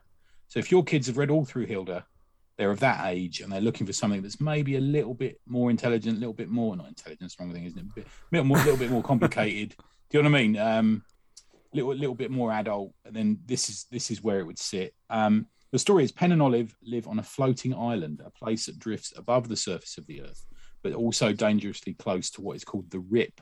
The Rip's one of those um, dimensional tears, and um, through the Rip comes these giant kaiju type monsters um, that are called hurricanes. Now, I think that's quite clever because what they do is they call the hurricanes different names, and you know we call things like Hurricane Vince or something. You know, it's like that, Yeah. isn't it? Yeah, They're a bit like that. So, but rather than being actual hurricanes, they're these these giant monsters. Um, and their incursions into this world, and especially into the floating island that they're on, are taught in history class. You know, everyone knows about them. Even in the back of the book, there's these things that look a little bit like trading cards. Um, but the it doesn't just do that. It's not just about these monsters. It's almost the focus is more on teen teenage relationships, and one of them's got a skateboard, and you know who's getting on with who, and who's who's bullied at school, and stuff like that. So it plays in the real life, which I always think is we've talked about this before. I always think grounding the characters in realism and making you like or loathe or whatever you're going to do with them adds gravitas and adds weight when there is something like a monster appears. You know, it's a classic horror horror cliche, isn't it? Yeah. You want to know about these two in the Mm. woods, you know, about to make out, so that when they get murdered, it has more weight. So it's a bit of that, and it's really well done. It's got um, I don't know how to describe the art. It's quite. I'm, it's that again. It's that post manga feel to it. It's got an energetic bounce to it. Um, it's quite chaotic in a fun, a fun, um, exciting way for kids. Um, genuinely really good cartooning. Um, I think, like I say, there's this sort of, you know, we have to say who we're going to reach to it. And I think, um, I think, I think, I think the only thing I would say about it is the two color to me was a mistake. If you're reaching, you need to reach kids' eyeballs. I'd say go probably go, yeah, go full color on it. But like I say, it's 224 pages, so I don't know if that was feasible or not. Um, it's um, it's good fun. It's just one of those sort of things. I think I sent it to you, Danny. You couldn't open it earlier. No, yeah, I couldn't. Yeah, I couldn't Yeah. open it. Maybe it's just sort of sent to me on because it came through the Never I End thing site. Yeah, it Um, might be locked to your email. If you know, if you maybe might yeah yeah yeah um and as i say at the back it's clever i think you'd like it from a design point of view guys as well because it's got that they play with a sort of trading card aesthetic in some of the, the back papers and front papers Okay. so they, they these different monsters they're they're not specifically godzilla type monsters even a couple of them have a sort of cthulhu element to them done in a, in a, quite a sort of um um phoenix kind of cartooning way Okay. you know, there, there's, Yeah. there's a there's a bit of that sort of style to what there is in it, and it's just it's good fun. Uh, if you go to Daniel McCloskey, which is D A N I E L, and then McCloskey is M double C L O S K E Y, danielmccloskey.com. You can see more of his stuff. You can follow him on um, Twitter at Bea Can Dan, so it's B E A C A N D A N. Um, yeah, and he just reached out. I think he's based somewhere in the states. I think if you read his little bio thing, it says that he travelled around in a van drawing this for a year or something, exploring America. oh, wow. So kind of very Jack Kerouac, isn't it? You know, but Mm. with the YA novels. Um, yeah, so it's Cloud Town by Daniel McCloskey is my one. There you go, my first one. Nice. Okay, Dan, what have you got next? My next one is uh, My 22 Always Works. Uh, it's a comic that ran on uh, Kickstarter by Russell Hillman. Uh, I do have the credits here on who wrote the, the comic. Uh, script Russell Hillman, art by David Bath Gallart, letters by Sergio Calvert, and it's dedicated to Wally Wood. Essentially, the, the comic is an exercise in exploring Wally Wood's infamous 22 panels that always works, uh, hence reference in the title, and it also comes to a piece of the dialogue in uh, in the comic. And essentially, so it's a 22 page comic. Each page uh, references one of the sequences of uh, the 22 panel guide that Wally Wood lays down. I'm sure if you're listening to this podcast, you're familiar with that. If not, uh, you You look can it up go- online quite easily, can't you? Google it, yeah. and there's there's there there'll be sheets online that'll be scans of uh, the thing. Essentially, it's a kind of if you're stuck uh, trying to think of a pan or think of an angle to put a a, a certain panel, it's a good way of looking at it. Think, oh yeah, I could do that. I've certainly there's a number of times where I've been stuck and thought, oh shit, what am I going to do for that? And Yeah. You look at that and think, oh, I can use that as a kind of a, a filler, if you know what I mean. Uh, So certainly is it a, is it a story then? Is it? Yeah, and this is is a story. Uh, it's essentially a, very much like a kind of 1950s pulp noir story where there's sort of like crossed lovers uh, and an old flame coming back into the uh, the character's life and how that plays out. I, I thought the story was quite good actually. Uh, It's, it- so it's done in, but only in 22 panels. Have you said? yeah, 22 panels. Uh, each page is uh, a panel, as it were. So Right. it tells the entire story using all those shots and gets away with it. It's a nice little exercise. Uh, I, like I said, I didn't kind of clock that when I first read it because it was such a long time, not such a long time, but like even if it's a couple of weeks between you back and the Kickstarter and the comic arriving, that kind of uh, kind of association of reading what it was on the Kickstarter when you read it in the PDF is is absent. I wish that would have been at the forefront. They, they mentioned it right at the end of the comic, but Yeah, something Uh, about him maybe. yeah. I mean, Yeah. even showing, I, I'm not sure if they'd be allowed to actually show the, the, the 22 panels from Wally Wood. It might get done by copyright or something. But, uh, yeah, that's true. yeah, it's Yeah. nice little experiment. So The one, the uh, one thing you did bring up earlier, dude, and I'll make you right on, is is the cover didn't work for me. Yes, uh, there's it's just essentially a blank cover with my 22 always works in in a hand font. It looked Uh, like almost like the the contents page somehow. yeah, I'm not, I'm not sure if I've got a, a, the digital version doesn't have Comes the cover on separate it. cover or something. Yeah, it, it might be that I'm missing out there because Yeah. it, it doesn't seem like that's the cover. I could be wrong, but uh, yeah, I if I was going to say anything, that cover, yeah, maybe you want to rework that. Because some sure. sometimes you get a comic through and the cover's separate, don't you? When you get a digital file through, don't you? it's a good shout. wonder- yeah, Wonder It- whether it- that hasn't been sent out or you didn't get it or you you know. they might have just sent the print file that because you, usually supply the cover. You sometimes you supply the cover separately, so they might Yeah. just sent the, the print file to me uh, or to to patrons, as it were. Because I think it was one of those ones. As soon as it kind of backed, like the file was there in a couple of days. So, okay. Yeah. Yeah, yeah. Well, I was going to mention. We might have to mention that as a future topic, talking about Kickstarters, because uh, I don't kind of see the Kickstarter as like a store. If I'm backing a project and it goes a little wayward, that's fine. Like as long as I you're almost taking have a time piss. limit on it. You know, I don't. Yeah, Mm. but I don't But it expect it. depends Like, on who's making it as well. as soon as the project's gone greenlit, I don't expect it to be turning up on my door Mm. like hours after.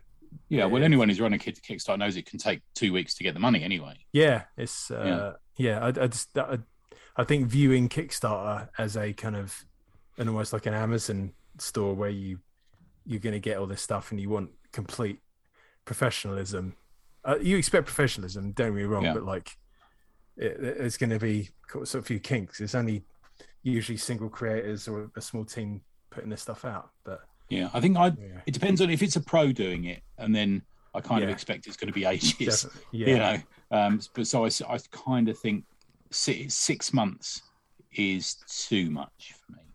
Yes. I I mean, mean, if it got, gets to six months, I begin to. What about you, V? What do you think? Yeah, I think so. I think yeah, six months is. Depends if you if it's one of those campaigns. It's like you're pledging, and then you get the they're making the artwork from your pledge. That's a different story, yeah, isn't it? Yeah, yeah. Yeah, There's a, there's a certain amount of time where because sometimes it's fun to, well, there's a certain amount of fun to forget that you've done something, and then it arrives in the post, and you're like, oh wow, I, I remember I I Yeah. pledged for this. yeah, That you know that there is a certain enjoyment to that, but the flip side is you know add another six months to that, and you look up your Kickstarter and just think. Oh shit! I forgot I backed to that, and especially when then because Kickstarter months. takes your money, doesn't it? So Yeah, some people yeah. you've sent them thirty quid, and you're thinking, well, yeah, what other businesses are there that you pay money for, and then you kind of sit about for three years yeah, yeah, product? It's ridiculous, isn't it? yeah, Yeah. yeah. Yeah, I Um, tend to it, I tend to judge it per per, per creator. So some creators, Yeah, I yeah, yeah. let's put it Yeah. straight through. Some creators, um, I, I, I kind of think, but certainly in the explanation on their page, you know, you And know, so- we're halfway yeah. through drawing this, and I And- know it's going to be a couple yeah. of months, maybe. Yeah, yeah, It- yeah, and it, I, it, as always, it's communication. If I mean, you know, heaven forbid something happens in the creator's life, or you know, any kind of thing could co- come Get about. contacted by dirtbags. yeah, and, uh, but you know, and and certainly we've read those Kickstarter messages. We're like, oh, so sorry about this. This has happened. Blah blah blah blah blah blah. Yeah. that's fine. Yeah, it's it's when it's when creators either don't communicate and then get shirty yeah, no, yeah, and, and just be like, well, well, you know, why are you asking for this? What, Yeah. what, do, what do you mean? Why am I asking for this? Yeah. Um, you know, I'm but asking the, but the, because you but the, failed to do your job. but the, I two, the, write two, the two are never the two are never linked. The people that are constantly in communication aren't the ones that get shirty. They're the Yeah, ones that yeah I saw somebody write recently, "You don't know what I'm going through," and I'm like, "What?" what? You don't know what anyone's going. It wasn't to Yeah. me; it was someone else. I'm like, Yeah. "What?" yeah and Every, everyone's going through something. yeah yeah Yeah, yeah. I think And- I think as well. I think what with soaring prices and I filled my car up today with petrol and it was like pouring lit- liquid gold into my car. I think. Oh, you know, yeah. so I think people are a little bit more anxious around Um, money situation in certain Price circumstances. fucking uh, paper jumped up yeah Yeah. again. It's just Yeah. fucking untenable, man. yeah. And I've, Before- I've backed projects that are from America that are pre the big price rise in postage. And they still haven't mentioned to me, oh, by the way, we'll be charging more for postage. Because if they try and get any more money out of me after what's been almost four years, I'm going to say, no, send me the book. Yeah, it's not my problem. Yeah, yeah, God, it would gone up four times by then, yeah, yeah. anyway, at least. anyway, Anyway, we're, moan we're, we're, we're getting grumpy old men. So uh, yeah. So is that what? That is, sorry, Dan, I cut you off. Have you? Is that your? No, no, your no, done? no. That's all good. No, no, no. That was Oh, just a quick side on kick, Kickstarter aside. Yeah, yeah. Um, right. Okay. My one. Here's the here's the synopsis for my last one. Looking forward to this. A natural born leader called Eyeball, the impetuous Mongoose, the good vibes Rainfall, the misunderstood Demonico, the feisty Telegirl, the Team Wonder Starlita, and the almost invulnerable Metalovsky are all part of the most one of the most famous and greatly monetized group of heroes on the planet. Under the baton of Baldy, CEO of the team, they will defend the world and protect society's best interests. They are the fabulous. Now, did any of that seem like Yeah. maybe they were plays on something? Yeah, yeah. Certainly, if you look at it, they are. Fantastic Um, Four. Yep. this is Tilly, uh, Tilly Walden. as it as it says in the i- on the page. It is a parody of the world's most famous mutants. And um, but this isn't just any old parody. This is script and art by Roger Cruz. Um, some of you may know that he worked on titles like X Men: Age of Apocalypse, Uncanny X Men, and X Man. His work on X Man was one of the things that made me a fan of his, and I followed him for quite a time. This is a time where, I mean, influenced by like manga and Joe Madureira and stuff like that. Roger Cruz was also like, you were seeing more of him on the shelves than some of the the bigger names, and I just I couldn't get enough. I loved it. I loved his stuff. And shame on me, I haven't I haven't followed his career um, properly since I sort of came back to comics. He did work with like Image and stuff. I Um, suspect he's been in video games and stuff like that. yeah, more well, likely. yeah, he's apparently he's got an award. He did an award-winning series called Xampu. I don't know. I don't know what that is. I've never heard of that. No. but um, I believe I believe What a comic series. Yeah, uh, yeah. Apparently, I don't want to get this wrong, so I'm going to go to his Twitter page. Um, I believe he's Brazilian. Okay. Uh, yes, Sao Paulo. I hope I said that right. Okay. Um, and obviously, uh, legit art skills. But uh, and he posted this uh, on Twitter. Just so, and this was on Tapas. Four issues. Oh, okay. Yeah, essentially four issues. He said. He said. Callback. He said, "Here's um, here's my comic. You know, this this comic called Fabulous. I think done a little while ago. I think around 2020 or something like that.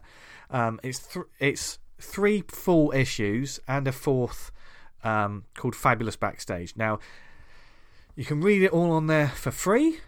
Um, it is the completed series, as it says. So I think this is something he he must have just done in some downtime, maybe where during COVID or something. He just did something. He's he's the right. He's done the writing and art on this. I just want to say the full credits for this. Roger Cruz is the writer and artist. Lillian Carmine is translation. So I think this must have come out in uh, Portuguese. Got that Okay. right. Yep. Uh, Ed Ed Wagner, inker assistant. Marcelo Maioli, colours uh, uh, on the cover, and Octavio Cariello did the fabulous logo. Um, and it's, this is just. I was saying to the guys when I because I when I read this and I literally just burned through it. So much enjoyment because this is this is a parody of the X Men from that classic time. And if you look at the covers, you know there's a play on the the Cyclops character who's the leader called Eyeball. He's just got like he, he hasn't got laser beams. He's just got one eye in the center of his head. Um, you can't even see his nose, which adds to some like interesting details and stuff. Um, and it is the total play on the classic X Men we remember. You know, when we talk about the the, the Jim Lee sort of Chris Claremont sort of run, that kind of time. Um, and you got th- three issues. Episode one is Fabulous versus the Fraternity, who are a parody of the Brotherhood of Evil Mutants. Episode two, Fabulous versus Vampires, where it's them basically about all the vampires you could possibly think of in popular culture, and Roger Cruz has done his own version of them. I mean, this is just like an army of vampires. There's one that even sparkles, um, and they they have their own names, um, including there was one. I mean, it is also the parody, like when you take a character's name, but you just change one letter of their name. Like, uh, like Logan is called Hogan in this, uh, um, and he's I think he's Mongoose. Um, yeah, um, and the third one is Fabulous versus Zombies. Um, because there's a big zombie outbreak, of course. And the, uh, episode four is Fabulous Backstage, which, for people that just love looking at character concepts and design, it is all the designs and just different covers and sketches. This is, and when I was looking at, it, I was thinking, "Fuck, this isn't just someone who just did a doodle and then thought, oh, that'd be fun." There's legitimate work that's gone into this, and it's so. I, I had a lot of fun with it. I was laughing out loud. I mean, it's translate. It is translated, so. I mean, I don't know if there's any possible jokes that won't land for some people. Everything landed with me, quite frankly. I thought I thought it was written really well. It's it it's written in that classic sort of um, you know you had the like the Marvel uh, comics seventies and eighties. You know when they were humor comics. You know that sort of like energy. And, Yeah. the, di- and the dialogue where Yeah. it was it was just rolling. It, it didn't dwell too much on like, oh, here's my joke. Here's why it's intelligent. It's more like joke, joke, joke dialogue. It just Like just a keeps- Mad Magazine kind yeah, of. totally. It's got that sort of energy. Um, but I said to the guys when I when I sent the link about it, I said, "What does it say when I enjoy a parody of an X Men comic more than I think I would an actual X Men comic, like a modern X Men comic?" Um, I don't know. Probably because it tapped into the that era of the X Men that I enjoyed, and we're talking like the animated series team here. You know, it's that kind of you know anyone who like that kind of stuff. Um, but even if the jokes don't for you, go for the art. I'm. This has reignited my absolute love of Roger Cruz's stuff. If you're a fan of like Chris Imber, for instance, Chris Imber's Yeah, I like, can see uh, that. yeah, Yeah. yeah, Get all over He- that. he- yeah, he was. Uh, um, I, I don't want to speak for you, Chris, but I'm, I'm guessing Roger Cruz was an influence as well as like Joe Madureira, etc. Um, yeah, loved it. You can find this um, on Tapas, which we haven't talked about for a while. I think We mentioned it last week, didn't Yeah, we? All- yeah. yeah. um, yeah, it's tapas.io slash series slash fabulous. Um, yeah, I, th- I mean, it made me laugh. that It was called fabulous because it's not it, it's not an obvious parody. You were looking for ab fab yeah. fan comics. Oh, oh always, always, always. But uh, yeah, it's just it's just good fun. If you if you just want a, a good like half an hour to an hour of just reading some fun comics that will make you laugh, and I'm not always into like parody comics because sometimes they're Sometimes they fall a bit flat, don't they? All Yeah, that they failed do. universe. And was that Yeah. Iron Sheik, whatever that crap was a few years ago? yeah. Oh, yeah. bloody Watchmensch. Did you ever see Yeah. that nonsense? Yeah. Yeah. yeah. I think it's because these books as well. He's genuinely got a storyline going through them. there's there's genuine character development that you know it it flows through the issues, and I was like, okay, now it's not just I'm a joke and that's it. You don't have to care. You you, you will get invested. So it's interesting when I look at the the, the episodes. Uh, for want of a better term, on, on Tapas. Episode 1 it currently has 783 views. Episode 2, 285 views. 3, 157. And 4, 133. I wonder why, you know, the, the, Ain't the- that a crying shame, eh? yeah, the natural Yeah. drop off in comics. It's weird. It's weird because the consistency of this book from one to the even the back matter is consistent. I just went through it all. I just I wonder whether it's more popular in Portuguese and they've got some, you know. possibly maybe some people are like, "Oh, don't don't parody my X-Men." Get, get over it. Is Tapas mostly sort of manga web comic y A type stuff lot, now? a is it? lot of it is. I mean, Right. I've not been I, on Tapas I, in I, ages. For I- ages, yeah. I literally have not. It was literally I just clicked on this link and saw it. You know, it's um. So perhaps we'll have to see where Tapas is these days. I mean, I will say on the featured stories, it's all manga Yeah, um type books at the top. Yeah, so it'd be interesting. But definitely, you know, don't don't let this sort of pass you by. You can follow at Roger Cruz BR on Twitter and social media. He's actually working on Robin at the moment in comics. Oh, cool. Oh, wow, I'm not reading Um, Robin at the moment. Oh, okay. Yeah, yep. Um, so so if you go on his uh, social media, you see a lot of um, him sort of retweeting the DC stuff, and I think. Um, as he says here, there's um, Shadow War. There's um, something going on because Ra's al Ghul's Oh, been murdered. Or, God, yeah, we talked Yeah. about it last week. Oh, Yeah. fuck me. That's crossing over all the bat, the regular bat Yeah, titles, yeah. boring my brain off. Yeah, yeah. Um, but yeah, he's doing Robin, which you can see from the cover. It's interesting seeing that sort of style as well to this kind of style because there, there- there is a difference in his styles naturally, as there will. This seems like a creator just completely Because just. Ra's al is his granddad, isn't he? Who's granddad? Yes. Robin's granddad. Yeah. Oh, what that that? Which Robin are we talking about?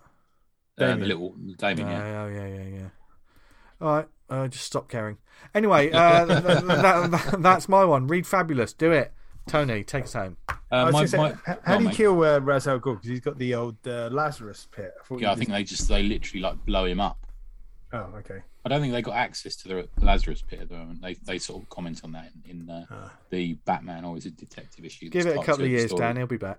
They probably Yeah, said, oh, there's yeah, one yeah. last Lazarus pit. There's a million ways you can rewrite that. Mm. So Yeah, yeah, yeah, yeah. Um, my my second one is something called Wes Deacon, issue one. It's forty three pages, coming soon. I, w- I would be able to tell you when exactly it's coming, but I, the, in the email that I sent to Harry Markos to ask him when it is, I accidentally sent it to you and Dan and Tom Curry. so if you look in your inbox, you'll have a message saying, "Hey Harry, I saw going?" that. Yeah. yeah, yeah. Sorry, mate. When's it? When's it out? I'm going to give it a recommendation in the show tonight. And then, and then Tom messaged me. Thanks you two wankers for not messaging, by the way. Uh, Tom messaged me. Said, "I think you said that tomorrow," and I said, "That's because I'm a knob, Tom." The, um, but it's uh, written and illustrated by Ryan Gutierrez. Letters by Nick Philpott, published by Markosia. Um, Harry speaks to me every so often. He, he generally sort of messages me when he thinks he's got something I'll be interested in, and I, he's right about this one. The last time he did this was with the last Ner Levy book that came out from Markosia, which we obviously talked about Ner with his um, heavy metal book last week, which me and Dan both loved.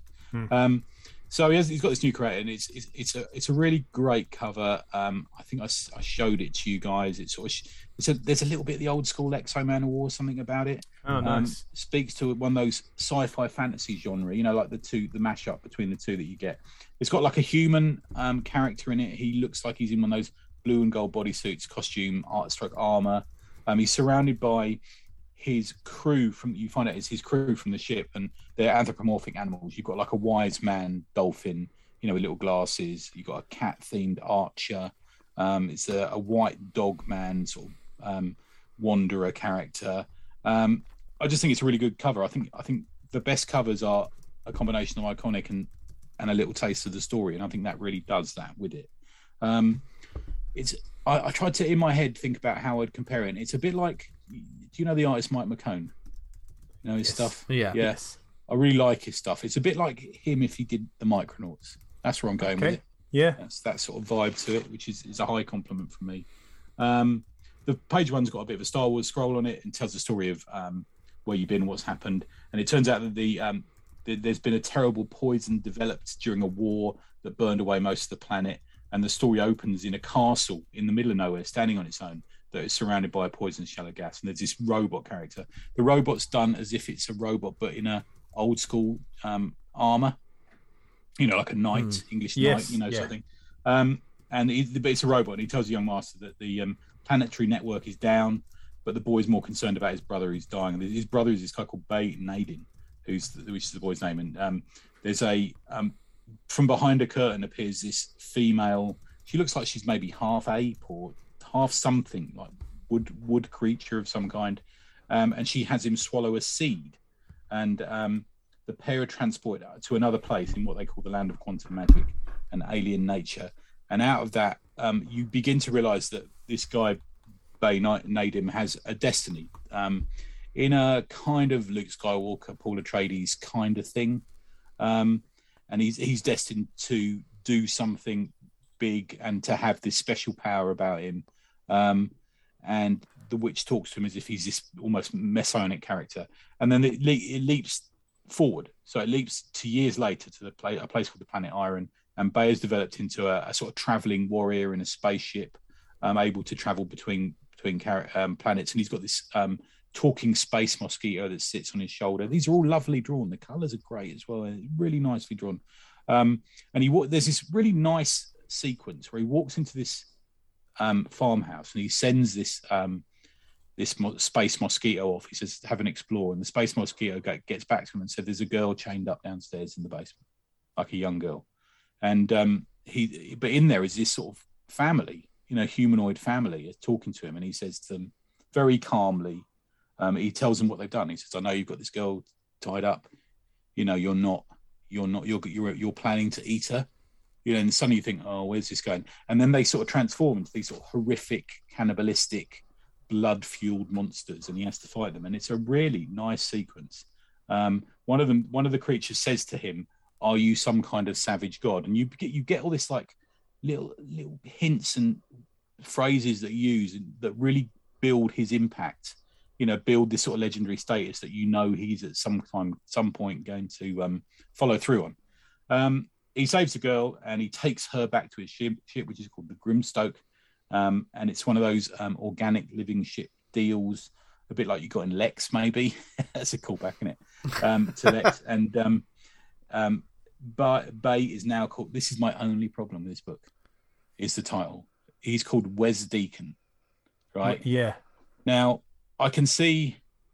Is it a combination sort of West Deacon, you know, Deacon as in a religious character? But to me, it just sounds like Wesley Deacon, like this sort of fairly middle of the road name. I don't know why. It just, I don't know. I don't know. But he, it's it, otherwise, I absolutely loved it. I, I really, um, it reminded me um, of something like Dreadstar, that sort of feel to it. You know, that sort of um, real space opera thing, but with these clever twists in it. And um, um, I've I've written in my notes. It's like a spacefaring Exo Man War with a um, Paul Atreides mashup in a way, um, but with this team of warriors who are behind him.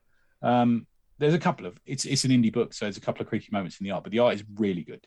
I'd say I'd, re- I'd really um, really like to see the pencils and the you know the ink work on this guy's this guy's comic, and the colours really well done on it. He's he's built um, some iconic characters that are immediately recognisable, which I think is hard. It's a hard game these days to get over with. Um, and um, yeah, really, really good. I think I, I re- re- recommend it. I think it comes out in a couple of weeks. I think um, from what Harry was telling me, it's getting released on Comixology, and then the following week it's getting released as a physical copy. Um, so I think you you can do either, but I think I want a physical copy of this. Um, and Ryan Gutierrez, I think, is a dude from the states. Um, definitely one to look out for. I think. Um, so if you go to the Markosia, find Markosia on, on Twitter, find their website, and you can order a copy, um, or you can get it through Comixology. I think it might be the week after next, so but they go there and have a look for it. But it's really good, really good stuff. Wes Deacon. Oh, nice one. one. Awesome. That's my last one. Yeah. Yeah, sounds good. Awesome. So there you go. You are spoilt for choice with all the recommendations we gave you this week, and certainly they will be in the show notes as well as uh, all the other nonsense that we talk about. Yeah. Um, thanks again to Su from Lawless for joining us Cheers, Su. talk, talk about the show. So, Uh, we hope to see you all there, uh, and I'm sure we might see one or two of the ACP Massive um, at that I think show. there's a few people with tables, isn't there? I know Dave Yeah. Brown's got a table there. Yeah. yeah. Yeah. Um, but to all you other people who couldn't make her, ma- can't make it, um, thank you for listening anyway, because uh, we Yeah. love you.